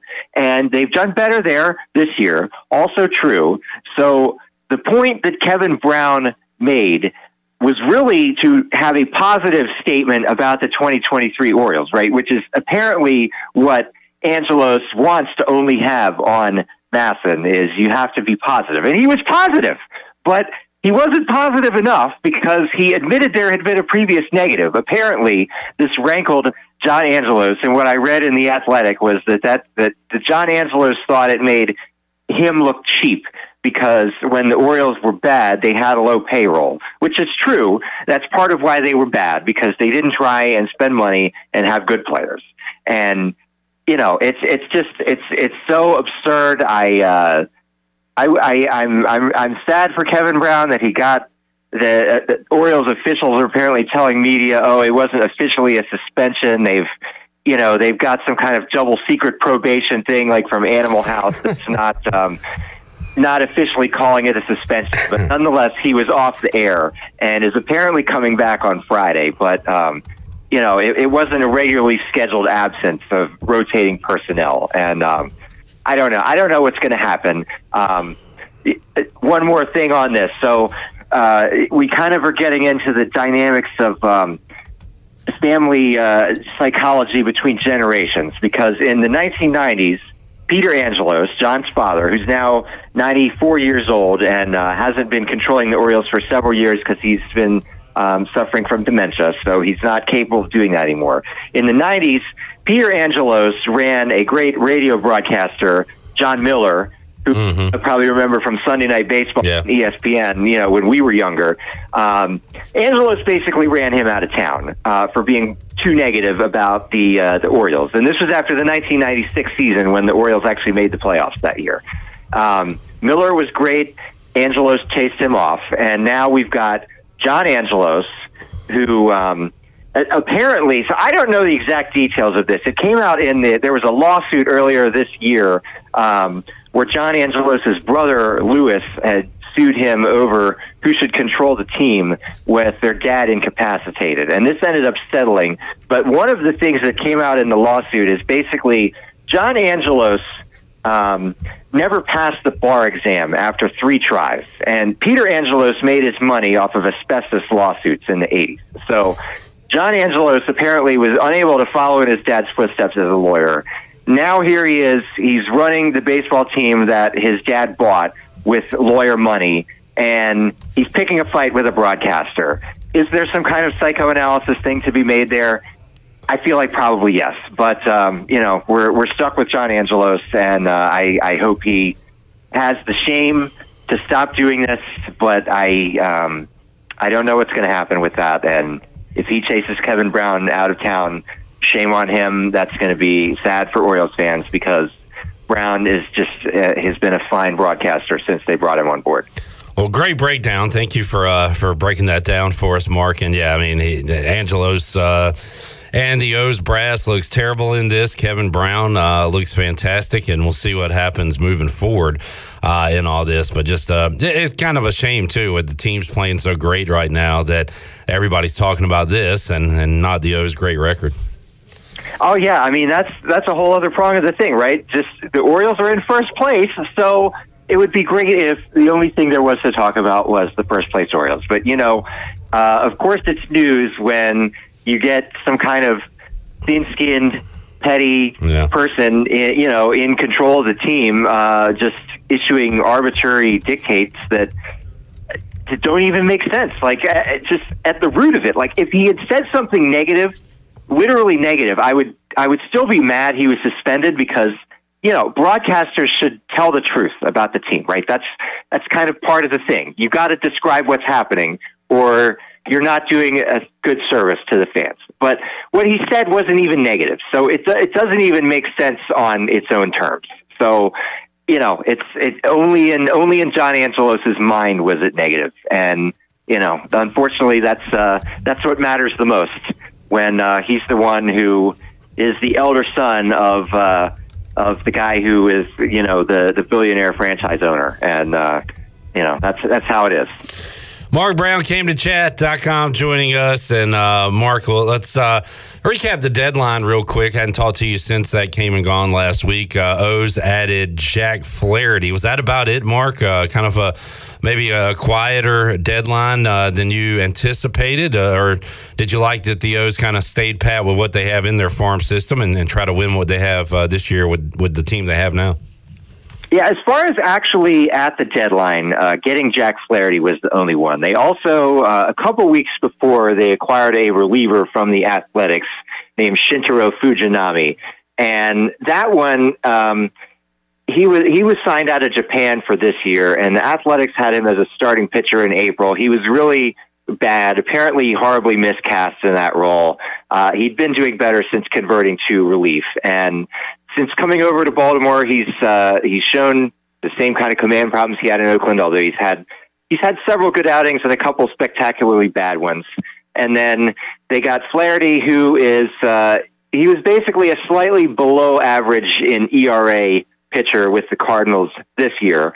Had a couple of really quality years there um, four or five years ago, and I my ho- I, I feel like it's reasonable given all the dysfunction that I've seen has go- been going on with Cardinals pitchers this year to think, okay, maybe they can get a guy from there and he's going to improve over the uh, the 4.43 ERA he had with the Cardinals. Uh, he did have a very good first start with the Orioles and we'll be starting again tonight, so hopefully he can have a good second one too. Um, I mean, as far as what I hoped, I feel like the Orioles are going to regret if that they didn't get another reliever because unfortunately, although they had the all-star reliever duo of Felix Bautista and Yenier Cano, um, Cano has really not done very well since the start of June, and it seems like maybe the league is kind of figuring out. Um, I don't want to say he was a total like one trick pony, but whatever his tricks are, the league had kind of figured them out. Uh, in June and July combined, batters were hitting over 300 against him. In July, especially, they were hitting the ball hard and getting a lot of um, power out of hitting it.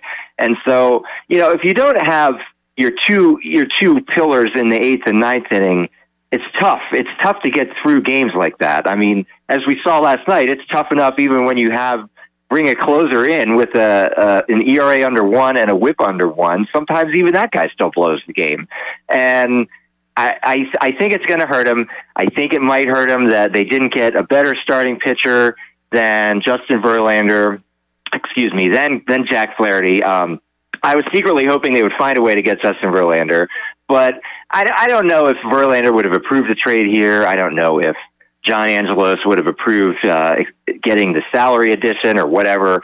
Um, so I, I mean, we'll see. Uh, I, I, I've been nervous about the rotation all year, and still am, despite the Orioles' uh, seventy and forty-three record. So, you know, as far as the deadline, I, I would have liked them to do a little more, but you know, they've made it as far as they have with the guys they've had, and I, you know, on a good day, you can convince me that continuing to roll with the players that got him this far is not a bad idea. Mark Brown, CamdenChat.com. Saw a lot of discussion, especially about the O's, just because they are uh, they're way ahead above schedule. I think that's fair to say, Mark. I don't even know if you ever thought you would be on this schedule as far as the way they're winning games, the way they're winning their division and uh, the toughest division in baseball. So, do you go all in this year, or do you say, "Hey, we've still got a tremendously bright future"? It sounds like they took option B on that. So. Um, now, I've watched some shows and seen some people say this is more bad Orioles management, uh, not willing to to spend money and make a move. But I don't know. In this case, do, do you like uh, kind of like do you like standing pat uh, the way they did this year? You know, I I've gone back and forth. I think that I I would agree that this year, although it's gone great, I don't think this year is the peak of uh, the talent that is coming. So um, I don't I don't hate that they didn't uh, push all the chips in just for this year. Now it could, you know, everything's a gamble, right? It, not doing something is a gamble, also. Yeah. Uh, it's entirely possible that although there's all this expected talent on the way from the farm system, that you know that's not even when that comes up to the majors, it's not going to produce a team that does better than this, or you know gets good as good results at this. It's, you know that's certainly a risk that they've taken, but I mean. Uh, it- it's it does feel like they've maybe arrived earlier than expected, and for me, like since the Orioles hired um, Mike Elias, and it seemed like the Orioles were following the Astros when Mike Elias was an assistant GM, their plan of you know being really bad and then ascending from that. The Orioles this year are basically in where Houston was in 2015, and that year the Houston Astros were 86 and 76, and they won a wild card spot, and that was their first year where they kind of emerged from the absolute depths of the American League. So that's where the Orioles are this year, and you know, the Astros weren't going to be pushing all in for 2015 because they had better stuff coming later, and they ended up winning the World Series in 2017, in part because we now know they had that whole garbage can business going on. So, you know, that's that's a whole other thing. But the 2017 Astros won 101 games, and um, I, it would be nice if the Orioles had a 100 win game, uh, you know, 100 win season in their future. Uh, I, I don't think this year's roster is the 100 win talent roster, although they, until last night, were on a 100 win uh, pace, I believe. So, you know, if they could keep playing like that, that would be amazing. Um, but it, I, I mean, you, would- I wouldn't have wanted them to trade so many prospects for just a rental. And ultimately, they didn't trade any of their big name guys. You know, they, they the three guys they traded for Flaherty, uh, Cesar Prieto, Drew Rom, Zach Showalter were either Showalter far away from the big leagues, and Prieto and Rom, although they were at Norfolk, they were not like the top of the system farm uh, players. So they've still got Connor Norby, your uh, your ECU guy. They've still got Joey Ortiz, Jackson Holliday, last year's number one pick at Bowie, is on the way up. So many position players. You know, outfielder Heston Kjerstad is doing very well. Coby Mayo is slugging very well. What they don't have is a lot of pitchers, and I guess what I hope is they'll be spending money on pitchers this offseason. But you know, uh, this year, roll with who they got. It's not the worst plan, I guess. Mark, uh, we'll wrap it up with this. Uh, I feel I got some Orioles buddies, and I'm very happy for them. They've been able to to witness this uh, fun season so far, and uh, who knows what lies ahead. But another guy, I'm, I'm happy for Brandon Hyde. We've had conversations in the past where he, I mean, I don't want to say set up to fail, but what is the manager of a team with just no roster going to do day in day out? And uh, we've kind of talked about that. So got to feel good for him right now. How has he uh, kind of handled the uh, success this year? And, and what do folks think about Brandon Hyde now? I mean, some people are probably ready to build a statue outside of Camden Yards, right? Yeah, you know, Clip, in past years, there were some dedicated Brandon Hyde haters. I never understood them. You know, they didn't give him a roster with any kind of talent whatsoever, right? There was no, effectively no effort to have a quality man until maybe halfway through last season. Um, I think that he deserves a lot of credit for keeping the clubhouse from just being this like grim, dour march towards the 100 lost seasons in 2019 and 2021. You know, the fact that many, many of the players who were on this year's Orioles were also on those bad, the bad like 2021 Orioles. I mean, there there are a number of holdovers there, like the entire outfield. Austin Hays, Cedric Mullins, Anthony Santander. Uh, a few of the pitchers are still kicking around. I think it speaks very well to me of the manager that he was able to keep those guys, you know, having a good attitude, and now they're still here, and things are going well. Everybody seems to be having a great time, and it it really feels like he's gotten the most out of a roster that, you know, it's not a team. I don't think that uh, quote unquote should have a 600 whatever their current winning percentage is. Um, and uh, the 619 winning percentage right now. I, I just don't think that's the, the the talent, but that's the record they've gotten. And I think that you know the moves Hyde has made. using his bullpen judiciously, putting in players in the right spots. Um, I, I think he definitely should get some credit for that, and I hope he is able to enjoy finally having a season where things are going well because we certainly saw him make plenty of just grim and disgusted faces himself having to watch the uh, Orioles over those bad years that John Angelos does not want his broadcasters to talk about in any way whatsoever. Mark Brown CamdenChat.com joining us, Astros and Orioles tonight, right here on Pirate Radio. Mark, thanks for joining us. We'll talk to you uh, later on this month or in September, and uh, we'll be talking a lot of football then, but talking some postseason O's baseball. Going to be a lot of fun. I, I sure hope we could talk some postseason O's baseball. Uh, nothing would make me happier. So, Thanks, Mark. We'll talk to you soon. all right, bye bye. Mark Brown CamdenChat.com joining us, O's and Stros tonight on Pirate Radio. We'll take a break, come back, wrap up hour number two. When we return on Pirate Radio Live, coming up hour three, we will talk to uh, Nick Brown, former ECU golfer, qualified for the U.S. Amateur. We'll talk all about that and give DB and Chandler some golf tips uh, coming up in hour number three. More to go. Pirate Radio Live, back with you after this. Psychic spies from China try to steal your mind's elation.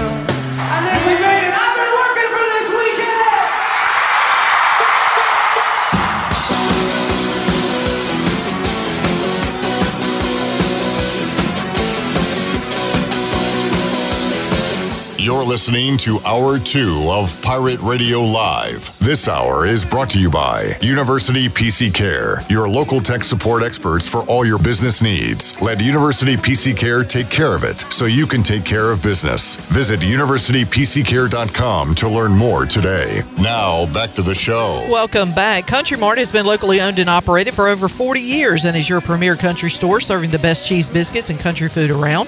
They're open every day and have two locations, one in Bethel on Highway 11 and the other in Stokes on Highway 903. And both locations are top of the line fuel stations serving Shell gas, including 93 ethanol free high octane gas. Country Mart, fueling you up with great food and your engines with great gasoline. Now let's head back into PRL. Here's Clip. All right, as we wrap up hour number two, our first conference realignment talk of the day. Uh, Iowa State Athletics Director Jamie Pollard uh, said on further Big 12 expansion, quote, it's done for the foreseeable future because there's no TV money left. All of us are leveraged enough without diluting ourselves further. So uh, that could change at any time, but according to the Iowa State Athletics Director, uh, Big 12 will not be expanding in the foreseeable future. Um, where are we right now? Uh, nothing has happened the last couple of days following the implosion of the Pac 12. Still waiting to see what uh, SMU is kind of sitting out there right now. And yesterday there were reports that the ACC is talking about Cal, Stanford, and SMU is in those conversations as well, which is, uh, I don't know, it could be the wackiest of all this. I guess still the the weirdest is USC and UCLA to the Big Ten, and then followed by Oregon and Washington. I guess nothing shocking anymore, but uh, we will keep an eye if there is news to report. Just kind of nothing on the ECU front when it comes to uh, conference realignment. It's Did all about text. Oh, what? Okay. You, who you got a text from? Stanford, a source. I'm pulling, Okay. pulling a Jamie. Stanford and Cal want more time to see if the ACC unfolds or starts to crumble. Two other programs may be ready now. 18 team American Super Conference that takes step up to the Power Five. Should be an exciting next 96 hours. So on the graphic, it's got Oregon State, Washington State, Boise State, San Diego State, adding on to the other new American Conference teams. So like the Charlottes, the Rices, the UTSA's. I don't think that's going to happen, but that would be really cool. It's just a source. That's all it that is. would be uh, uh, a the main thing I want to happen at this point is if ECU's not going to go to a better league is for them to stay in this American and it not implode because then we'd have to you know find a life raft somewhere. So that's like what I hope happens the most that that the American can stick together, not lose SMU, not lose anybody.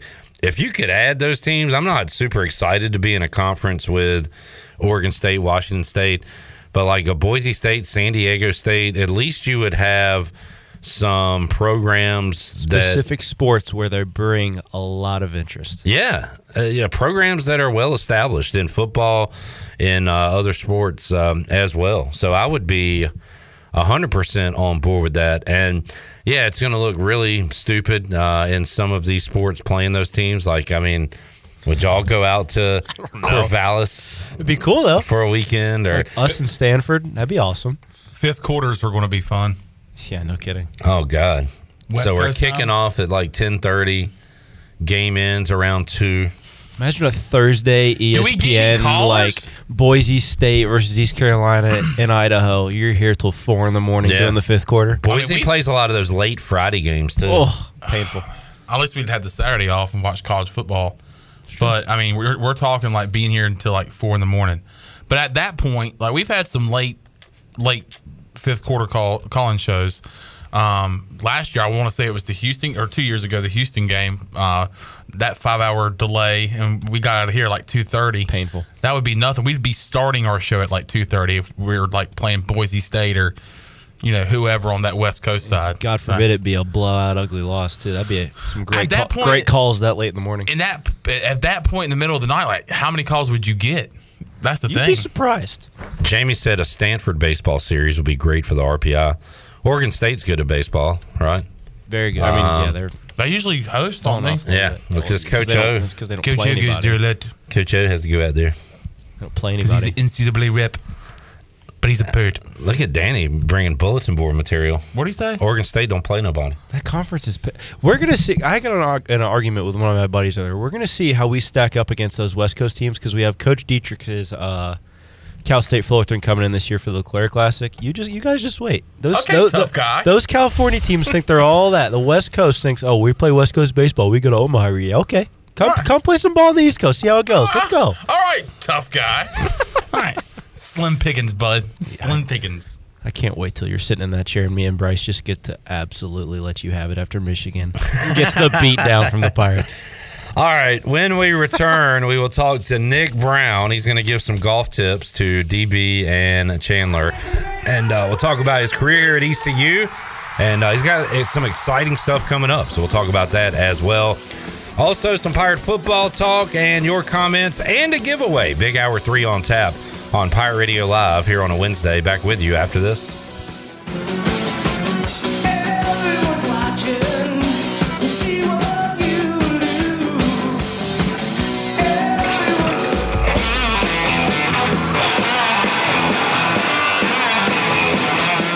You're listening to Hour 3 of Pirate Radio Live. This hour of PRL is brought to you by Bud Light, reminding Pirate fans to stay in the game and drink responsibly. Bud Light, the official beer of the ECU Pirates, and proudly distributed by Carolina Eagle Distributing since 1989. Now, back to the show. Welcome back. Order Jersey Mike subs on the mobile app and get delivery right to your home or save time and order ahead to skip the line to pick up from your nearest Jersey Mike's sub location.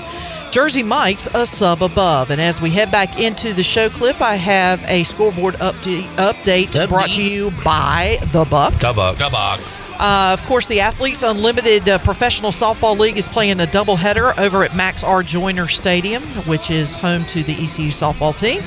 And uh, the first game is underway. Team Romero has a 1 0 lead over Team Davidson in the bottom of the second. The second game will be coming up later on tonight at 7 o'clock.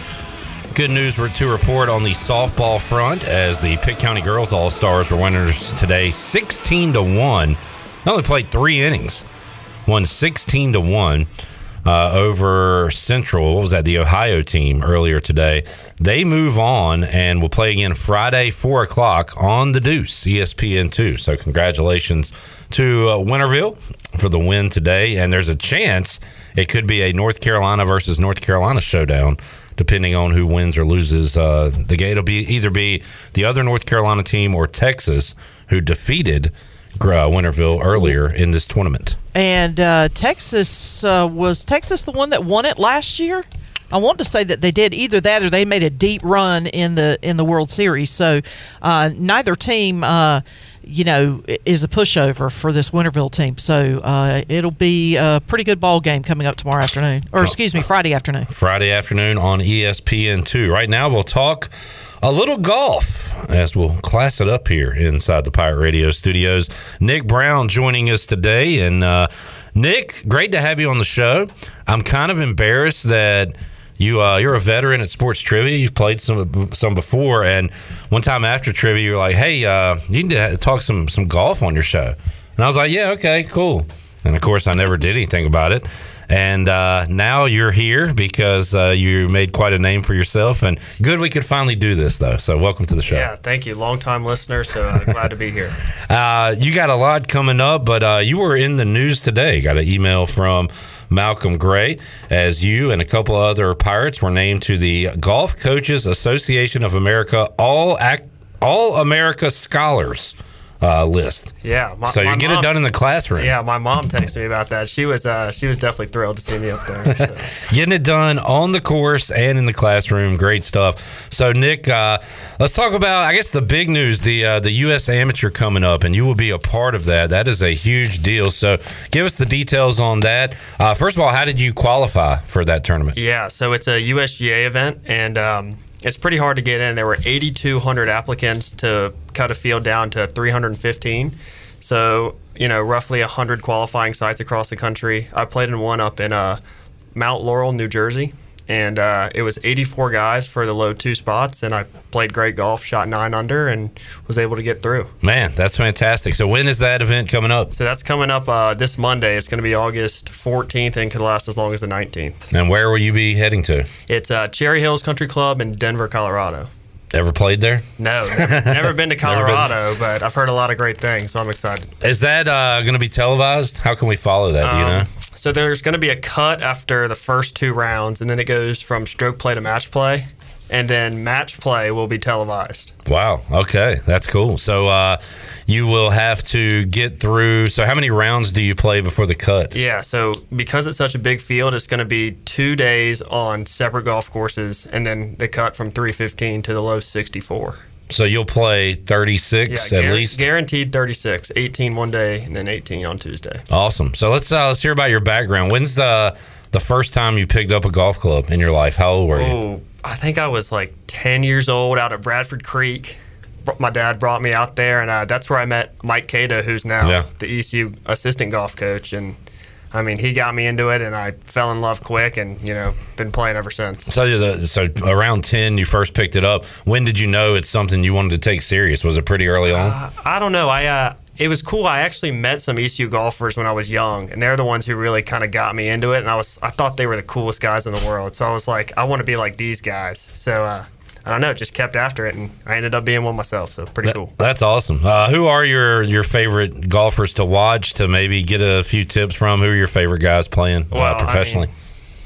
Can't go wrong saying Harold. I love that guy. he comes around every now and then. We see him, and man, he's like the nicest guy in the world. So I love when Harold's around. But um, I'm a big Jordan Spieth fan too. So Awesome. Nick Brown joining us inside the Pirate Radio studios. So Nick, you are you have wrapped up your time at East Carolina. yes, I'm done. I graduated uh, in May. Got my grad degree. Was here for two years. So Wow, awesome. So uh, you plan to continue to play golf, or are you going to No. join the real world? join the real world was the plan. It was uh yeah, turning pro was something I always thought about, but there's a lot that goes into it. You got to play good golf, and you know, you know, financially it's really tough too. So was something I thought about, but decided I want to go, uh, you know, get a job first, and was actually supposed to start working this week.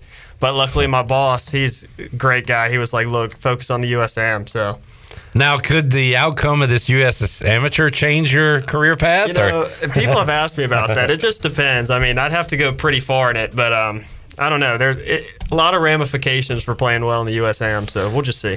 Well, uh, pretty awesome that you got your stuff taken care of uh, in the classroom and, and you're ready for a job because it's, it seems like you're going into this pretty loose. Like, Yeah. like it's whatever happens, happens. kind of Yeah. I mean, you know, my college career is over. I had no real expectations of playing afterwards, so kind of playing with house money. You never really expect to get in, but I played great, got in, and now, you know, I'm going to be one of the older guys out there. A lot of them are still in college who are playing, so I feel like I'm experienced, although I haven't played in one of these before, and I'm just excited to be there.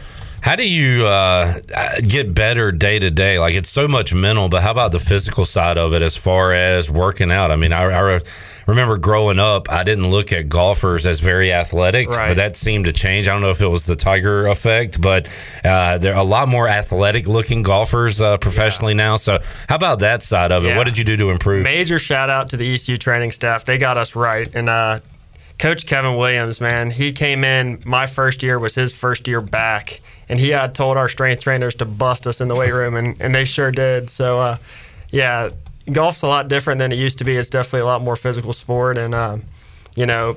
We worked hard in the weight room, and you know, no doubt contributed to the success that we've had. What are the one more, and I'm gonna throw it to DB and Chandler because y'all are the golfers. What are the things you focus on in the weight room, like a golfer? Yeah, it, does it's a lot. It's a lot less powerlifting and more of like uh, rotational based stuff. So we'll work with a lot of bands and, and stuff like that. Gotcha, Chan I, I was going to ask about the stamina because that, as me as a golfer, I'm, a, I'm in a golf cart. I'm just Right. riding around enjoying the golf. But you guys, Me too, man. Me too. but like, I mean, the, I guess you'll walk. Will you walk for this? yeah, I'm actually uh, bringing a caddy, so he'll be carrying the bag. And but like watching golf on TV, I'm like, dude, they do four days of you know just straight walking 18 holes. Yeah. And like, so I mean, you got to keep your stamina up. I Yeah, no doubt. That's something you kind of you kind of build over time. I've been doing it for so long. It you know maybe in the beginning it was harder, but because of college golf, you know they get you ready for it. So, do you carry your own bags in these college tournaments? Uh, yeah, most people do carry their bags. I um, admittedly, I use a push cart, so uh, take a little bit Soft. of stress off the back. Yeah, could be soft. Golfers but- these days. so, who's uh, your caddy for this event coming up? So up? he's a he's a good buddy of mine. He plays golf over at Barton College. His name's Chris Jackson. I've known him forever. He's going to be great. I'm pumped to have him on the bag. That's cool. Uh, really cool. Uh, so we want to improve. So Danny's got some golf coming up. What tomorrow? You said DB. Uh, Chan man, when you getting back out there? Uh, no plans at the moment. Not not right now. Um, might get out there Saturday. I'll, I'll see, but uh, I need to get out there before um, ECU football starts. I did have a member guest uh, about a month ago. That's the last time I played golf. So there you What part of your game is lacking right now that you need some advice on? Uh, I would probably say the short game because my putting was not good. That's something that I've always actually kind of hung my hat on. Um, but putting and I guess chipping um, i- is definitely a struggle. It was about a month ago, but we were able to uh, pull out a second place finish. But I guess like and putting, I guess. I know. I think it's Tiger Woods that says this, but like, if you ever want to get into golf, the first thing you need to do is to learn how to putt. Yeah, absolutely. So what I mean, what do you do? What's the best way to kind of, you know, I guess, you know, get your putting game, your short game down pat? Yeah, as cliche as it sounds, it's just reps. Yeah. You got to go out there and just get reps doing it. I mean, once you get the uh, you know the basics down and you kind of understand the fundamentals, it's all about being able to you know repeat it. So How many wacky greens are you facing like in college and, and expect to face coming up next week? And how much is kind of straight on? Like I, I watch these majors. I don't watch a ton of golf, and the, the gosh, it always seems impossible to read. So how much reading goes on with that? it's a I mean it's a lot. And college golf is crazy. I mean we played one tournament. We flew down and we played Auburn's tournament. They were the number one team in the country, and uh, we got the pin sheet the final round that kind of told us where all the pins were. And uh, the farthest from the edge of the green that one pin was was seven paces, and everything else was within seven paces from the green. So they tuck pins in college golf. So that Mhm. gets you that gets you ready. Awesome, DB. Golf question. I've actually Good job on the camera work, by the way. Trying to do the best I can. You're killing it. Um, how do you hit the ball straight all the time?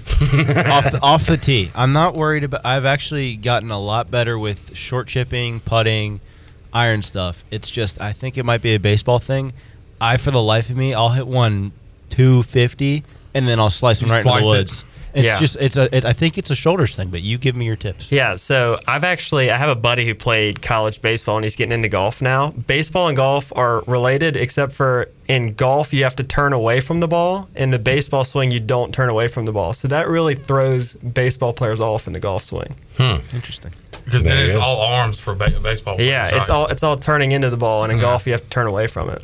How often do you tinker with your swing, with your putting? Like, do you, yeah, you try to stay form, but if you're struggling, you know, can you Right. change or do you try to avoid changing? Um, I didn't get a lot of lessons or anything growing up, so most of you know the golf swing I have now, I kind of self-made. So I feel like I know my swing pretty well, and if anything gets off I know nothing a, a little bit of practice probably couldn't fix. In, in basketball, when they get a lot of basketball players when they get to the free throw line, they have like a pre, a pre routine shot or whatever, whatever they do before their shot.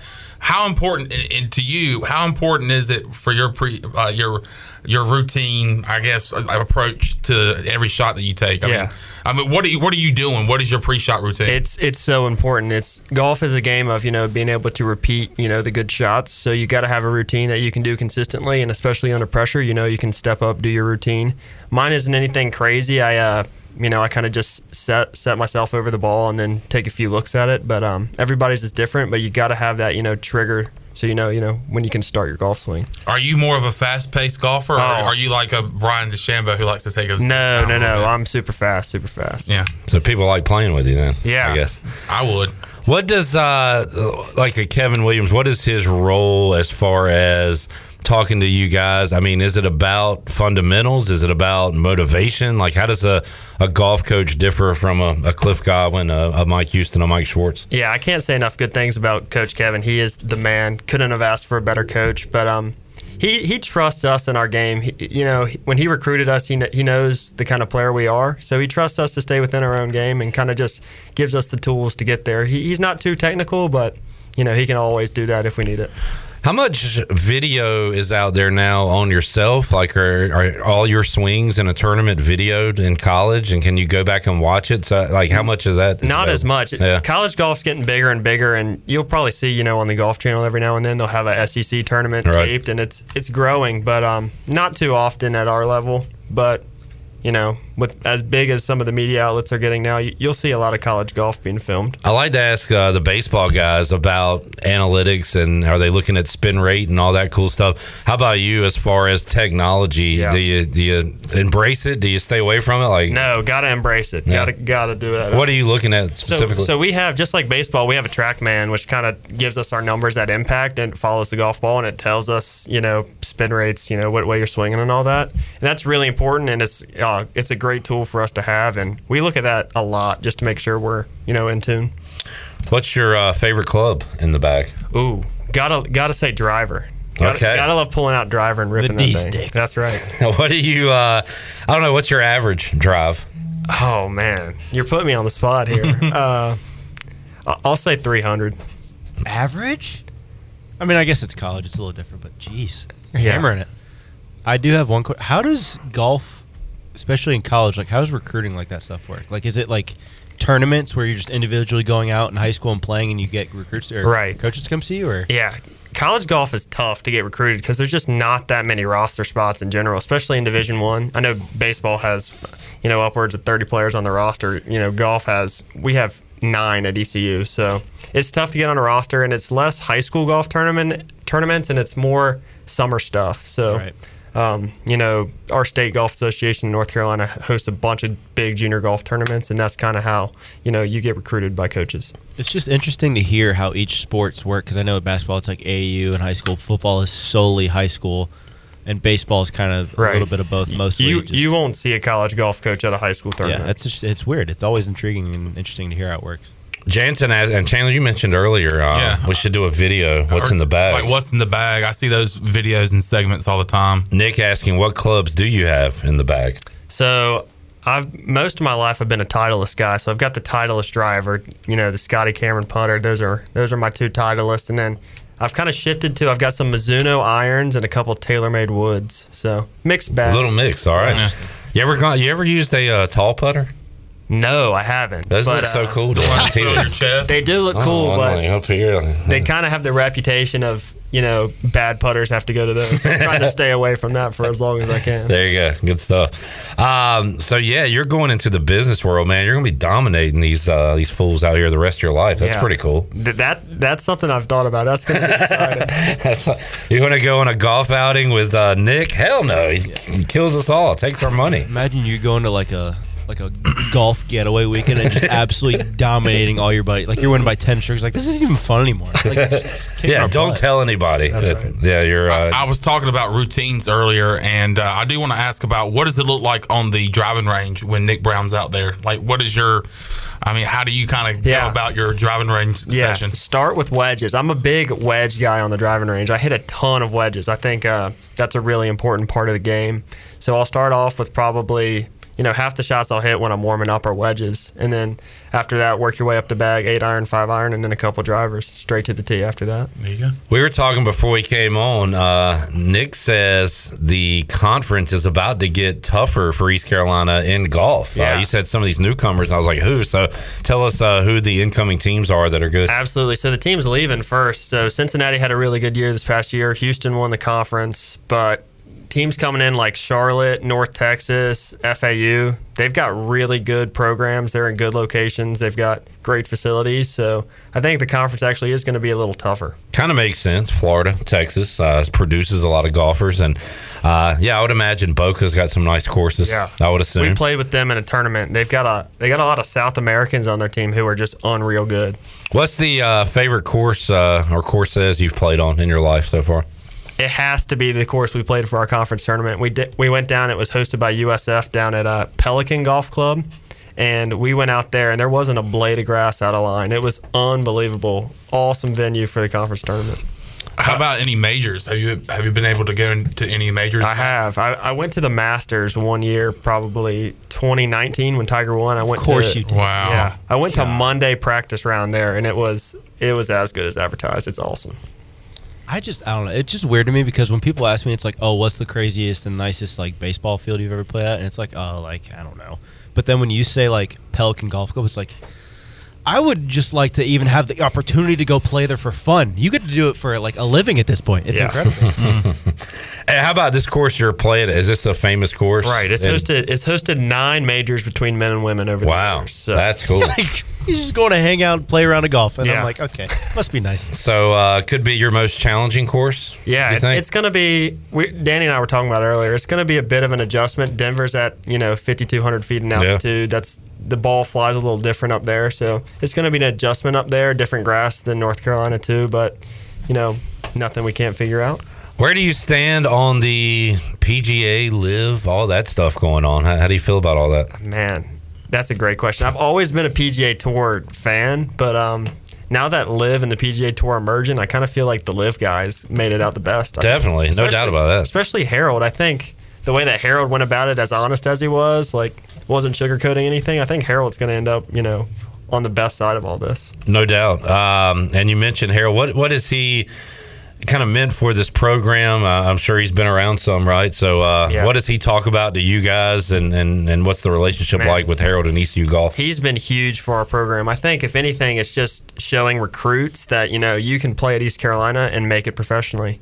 So um, he comes around every now and then, and it's awesome watching him. And every time you see his name pop up, you know the ECU logo's beside it, and he wears purple on Sundays, which is pretty cool. Yeah. And, uh, you go into our building and you'll see all of our records, and Harold's at the top of all of them. So it gives us something to strive for too. You got like the uh, I don't know how, how much you repping ECU on your bag or your covers or anything? You got purple Yeah. So I'll. I'll take my uh, I'll take my bag from this past year up there to me with me to Denver, and I've got all head covers ECU stuff. So I'm a pirate. I'm, I'm gonna keep that for a while. I didn't think about this, but Danny, uh, y'all get a lot of cool swag, I'm sure. But like that shirt is awesome. Like, Yeah, well, I- y'all, y'all, you got a lot of cool like Yeah, purple we- golf shirts. We get a we get a lot. get we get a lot of cool golf shirts. that is uh, that's awesome right there. All right, anything else for Nick? No, he hit the nail on the head. It was awesome talking to you. I know. I enjoyed it. You're a good interview. Thank like if you wanted to go pro, you'd be good at this. Thank you. Thanks for having me. You're a good talker, uh, and good luck, man. That's awesome. I, I like your your attitude for it, though. You're gonna try your best, and if it doesn't work out, it does. And even if you win, like if you win the thing, you could still be working in a couple weeks from now. Yeah, that's right. And probably hanging up the clubs. That's right. It's kind of crazy. Uh, good stuff, Nick. Thanks for joining us. How many uh, football games are you gonna win this year? Uh, we're gonna go nine and three. We're gonna start off uh, four and zero to start the season. Though we're gonna we're gonna go have a smackdown and See, and up in it's an athlete thing. It's awesome. Come on. You going to Ann Arbor? No, all my roommates are going. I'll be watching it on TV, pulling for them hard. Thank you I know, for saying you, that. I know one of your roommates is going, Davis, because every televised athletic event he gets on, You'll TV. see him. Yeah, probably shirtless. Probably. Uh, Nick, uh, enjoyed it. Good luck, man. Yep. Thanks, Flip. Yep. All right. Let's uh, sure. Let's go and open up the booty bag here on a Wednesday. Give something away to one lucky listener. give it away, give it away now. I still can't believe we it haven't changed give the it away, song. Give it away Chandler, now. when are you gonna do give your it George away, Strait? Give it away, give it away now. Wow, Power Radio, gonna be awesome. Need to do it soon. Yeah. Maybe tomorrow. Okay. Get in here and knock it out. Get in the lab. Get in the lab. All right, Shirley, what are we giving away today? How about a $10 gift card to AJ McMurphy's? And a signed putter by Nick Brown. No? Okay. That'd be cool, though. uh, what call are you looking for? Uh, let's go with caller five. Caller five. You got any cool golf memorabilia from anybody, Nick? Uh, I've got a a signed scorecard from Augusta by Harold. Dude. Oh. Jeez. Pretty cool. That is pretty cool. Man. Uh, Shirley, we will take a break, come back, have our winner, and talk a little pirate football when we return after this.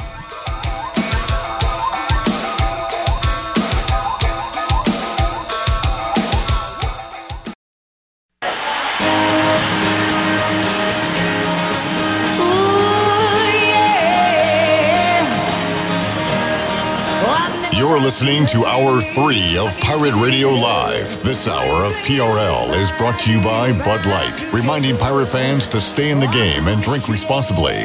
Bud Light, the official beer of the ECU Pirates, and proudly distributed by Carolina Eagle Distributing since 1989. Now, back to the show. Welcome back. Russell's Clothing in downtown Washington has everything you need for game day or any other day for men and women. Whether it's dress casual or even a formal occasion, Russell's has you covered.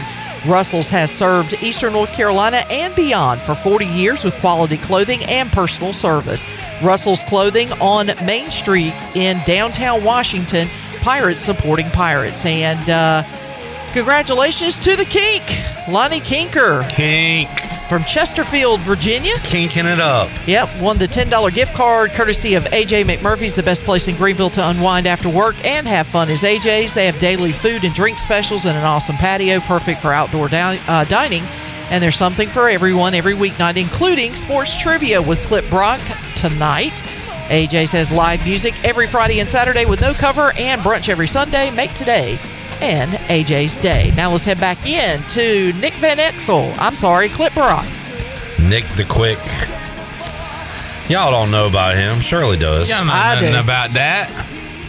Lefty. How about our guy? Nick Van Exel and Sam Cassell rock the bells. Congratulations. Sam Cassell was good, but he was he was an unattractive man. Looked like an alien. That's unfortunate. Um, I'm I'm not gonna say what I was thinking. Okay. We got a pirate on a watch list. Give me a my guy. And it is my guy. Rahjai, My guy. hey my guy, Rahjai Harris is on the Doak Walker watch list. It's watch list season, by the way. Yeah, I don't know how many we're gonna have. All right, we'll see. What pirates do you expect to be on a watch list? Parker Moore, maybe. Okay. Shane Calhoun. What's that? Outland? What's the uh, offensive lineman? Uh, the Outland Trophy. I feel like that's a um, no lineman. I'm looking up. I'm about to make a statement. I don't want to make anybody mad. Uh, it might make Danny mad. Oh boy! I guarantee Rahjai Harrison won't win the Doak Walker Award. And I say that because I'm looking at past winners and where they went to school. Texas, Michigan State, Alabama, Wisconsin. Stanford was Bryce Love from North Carolina.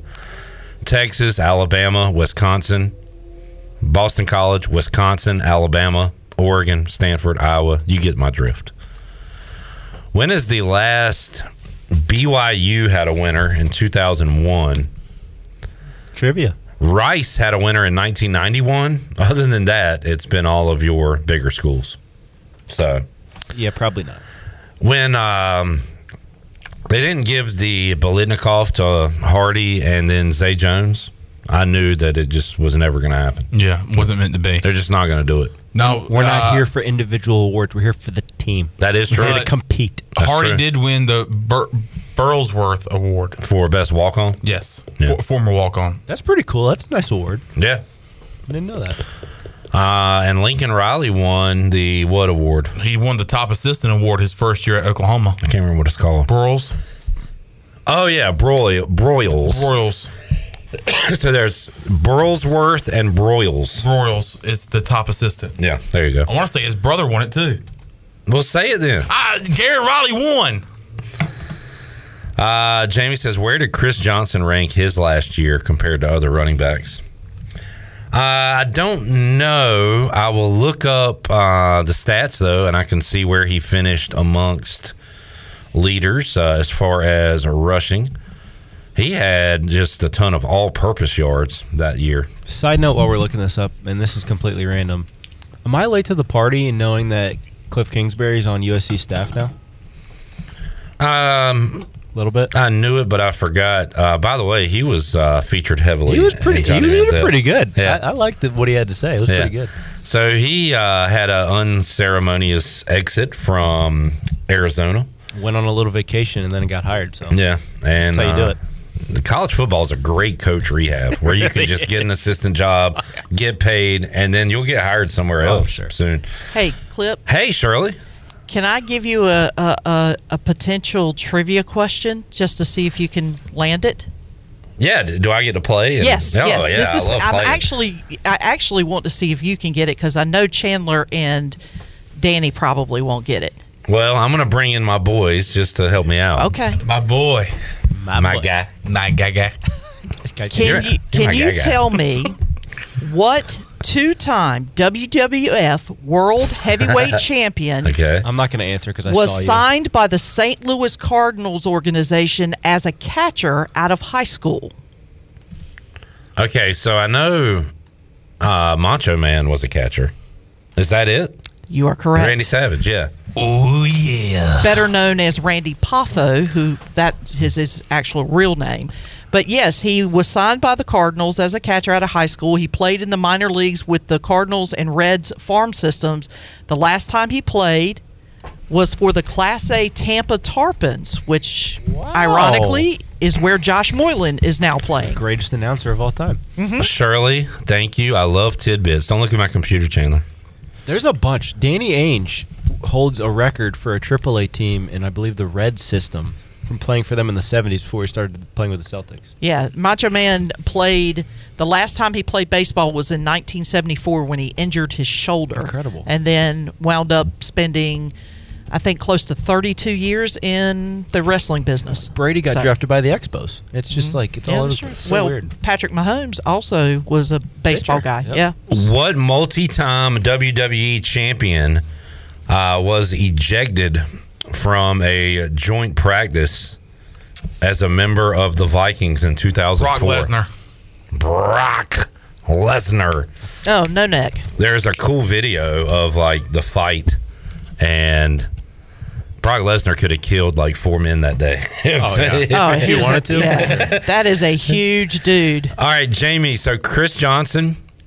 Uh, there was another 2K. Do you remember the running back from UCF that had 2,000 yards, Kevin Smith? Actually, two Conference USA running backs had 2,000 yards in 2007. Kevin Smith and Matt Forte from Tulane. Tulane. Uh, pretty big names for running backs here that year. Ray Rice was third rushing. Darren McFadden was awesome. He was fourth. Jay Stu was fifth. Jonathan Oregon. Stewart.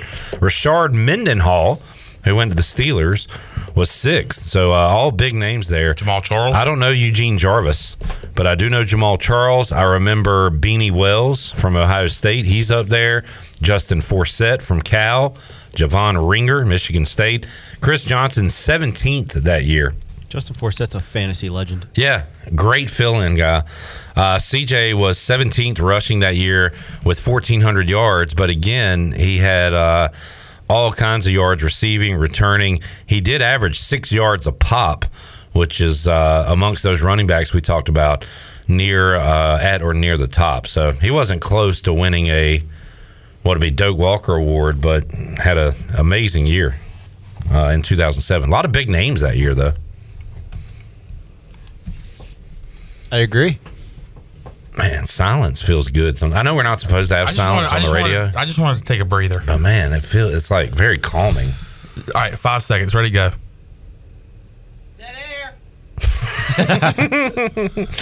Uh, let's take another break. We'll come Oh. back. There's another thing that uh, I sorry, it just popped into my head, and I wanted to see. Did you see that the Indianapolis Colts has listed Gardner Minshew? Don't mention his name. Or Yep. Anthony Richardson as Yep. starters for game day. Was it? uh God, no. Wait, wait, wait. For preseason or for week one?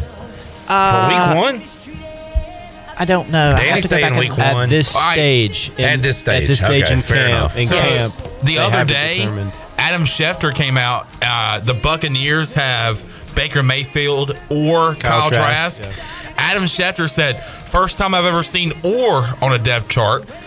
He's never seen an East Carolina depth chart. We love some oars. in fact, Gardner Minshew was involved in some oars when he was here. Uh, Gardner Minshew or Thomas Sirk.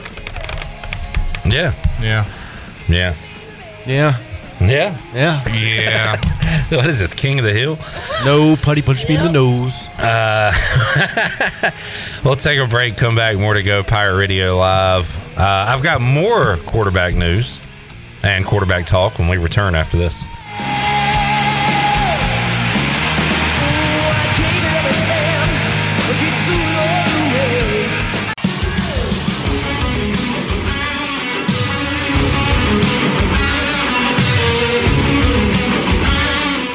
You're listening to Hour 3 of Pirate Radio Live. This hour of PRL is brought to you by Bud Light, reminding pirate fans to stay in the game and drink responsibly. Bud Light, the official beer of the ECU Pirates, and proudly distributed by Carolina Eagle Distributing since 1989. Now, back to the show. Welcome back. East Plumbing, Viva Electric, and Roland Black Heating and Cooling have teamed up to form New Blue Service Group, offering Eastern North Carolina the best in plumbing, electrical, and HVAC services.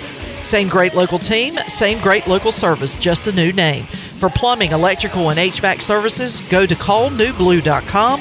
That's callnewblue.com. New Blue Service Group, where we are redefining service excellence. Now let's head back into PRL. Here's Clip. Back back with you, Pirate Radio Live here on a Wednesday. Uh, we have sold out. The uh, tickets have sold out for the 50-50 raffle to support the Jeff Charles Scholarship uh, in the ECU School of Communication. And the winner will be announced uh, next Tuesday at UBE. They will have uh, an event from 6 to 8. The winner does not have to be present to win. So if you bought a ticket, you don't have to be there to win, but uh, you can come out, have a good time uh, next Tuesday at UBE, and you can still donate if you'd like. Um, and if you'd like to make a gift outside of purchasing a ticket, which you can no longer purchase a ticket, uh, you can contact University Advancement at uniadvance at ecu.edu. Speaking of tickets, still tickets available for the Pirate Radio football kickoff party, and they're only 10 bucks. It's coming up Thursday, August 31st. Chairman of the board will be playing, and all proceeds uh, for that event will go to the Jeff Charles Scholarship Fund. I like that kind of party. I like that kind of party. I like this kind of party. Shirley, play that. I like and that kind of party. Danny, what? I like this kind of party, baby. What Pro Bowl linebacker that later coached said that? Name that sound. I missed that show.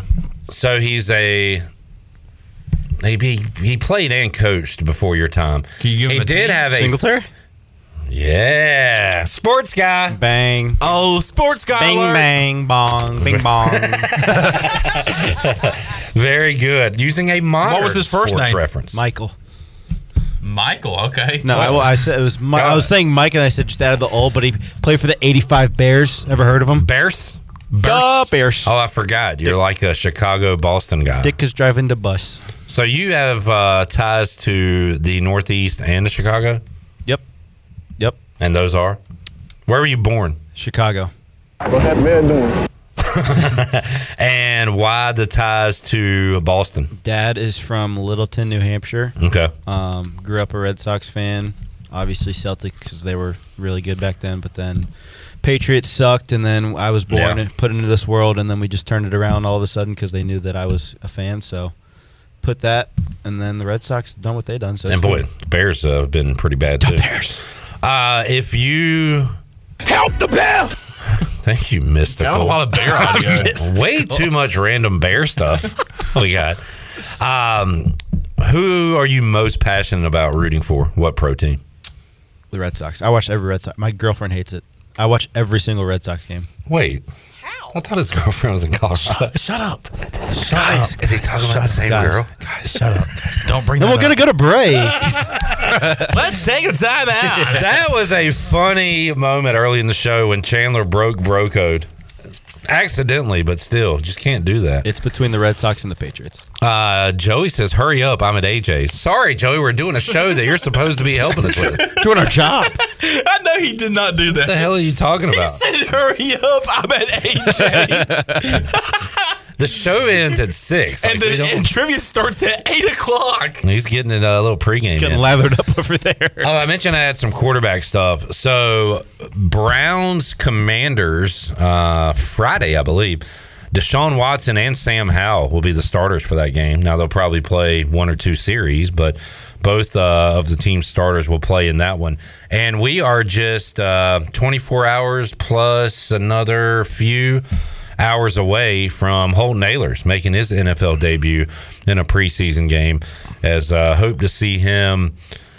Man, if they go like Drew Lock starting, do they have any other quarterbacks on the roster? Like he could play a whole half or something. I saw they signed somebody, Okay. but I mean, I don't know if that guy's even on the.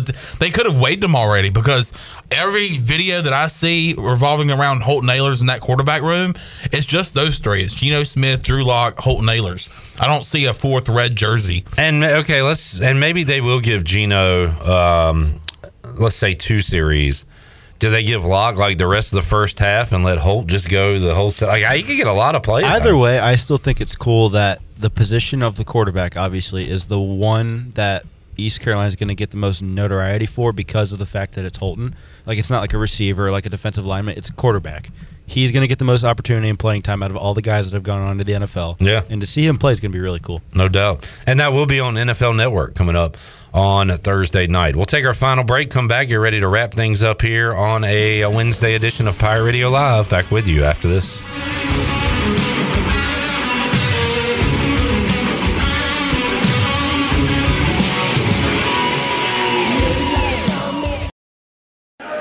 We got time for one more song.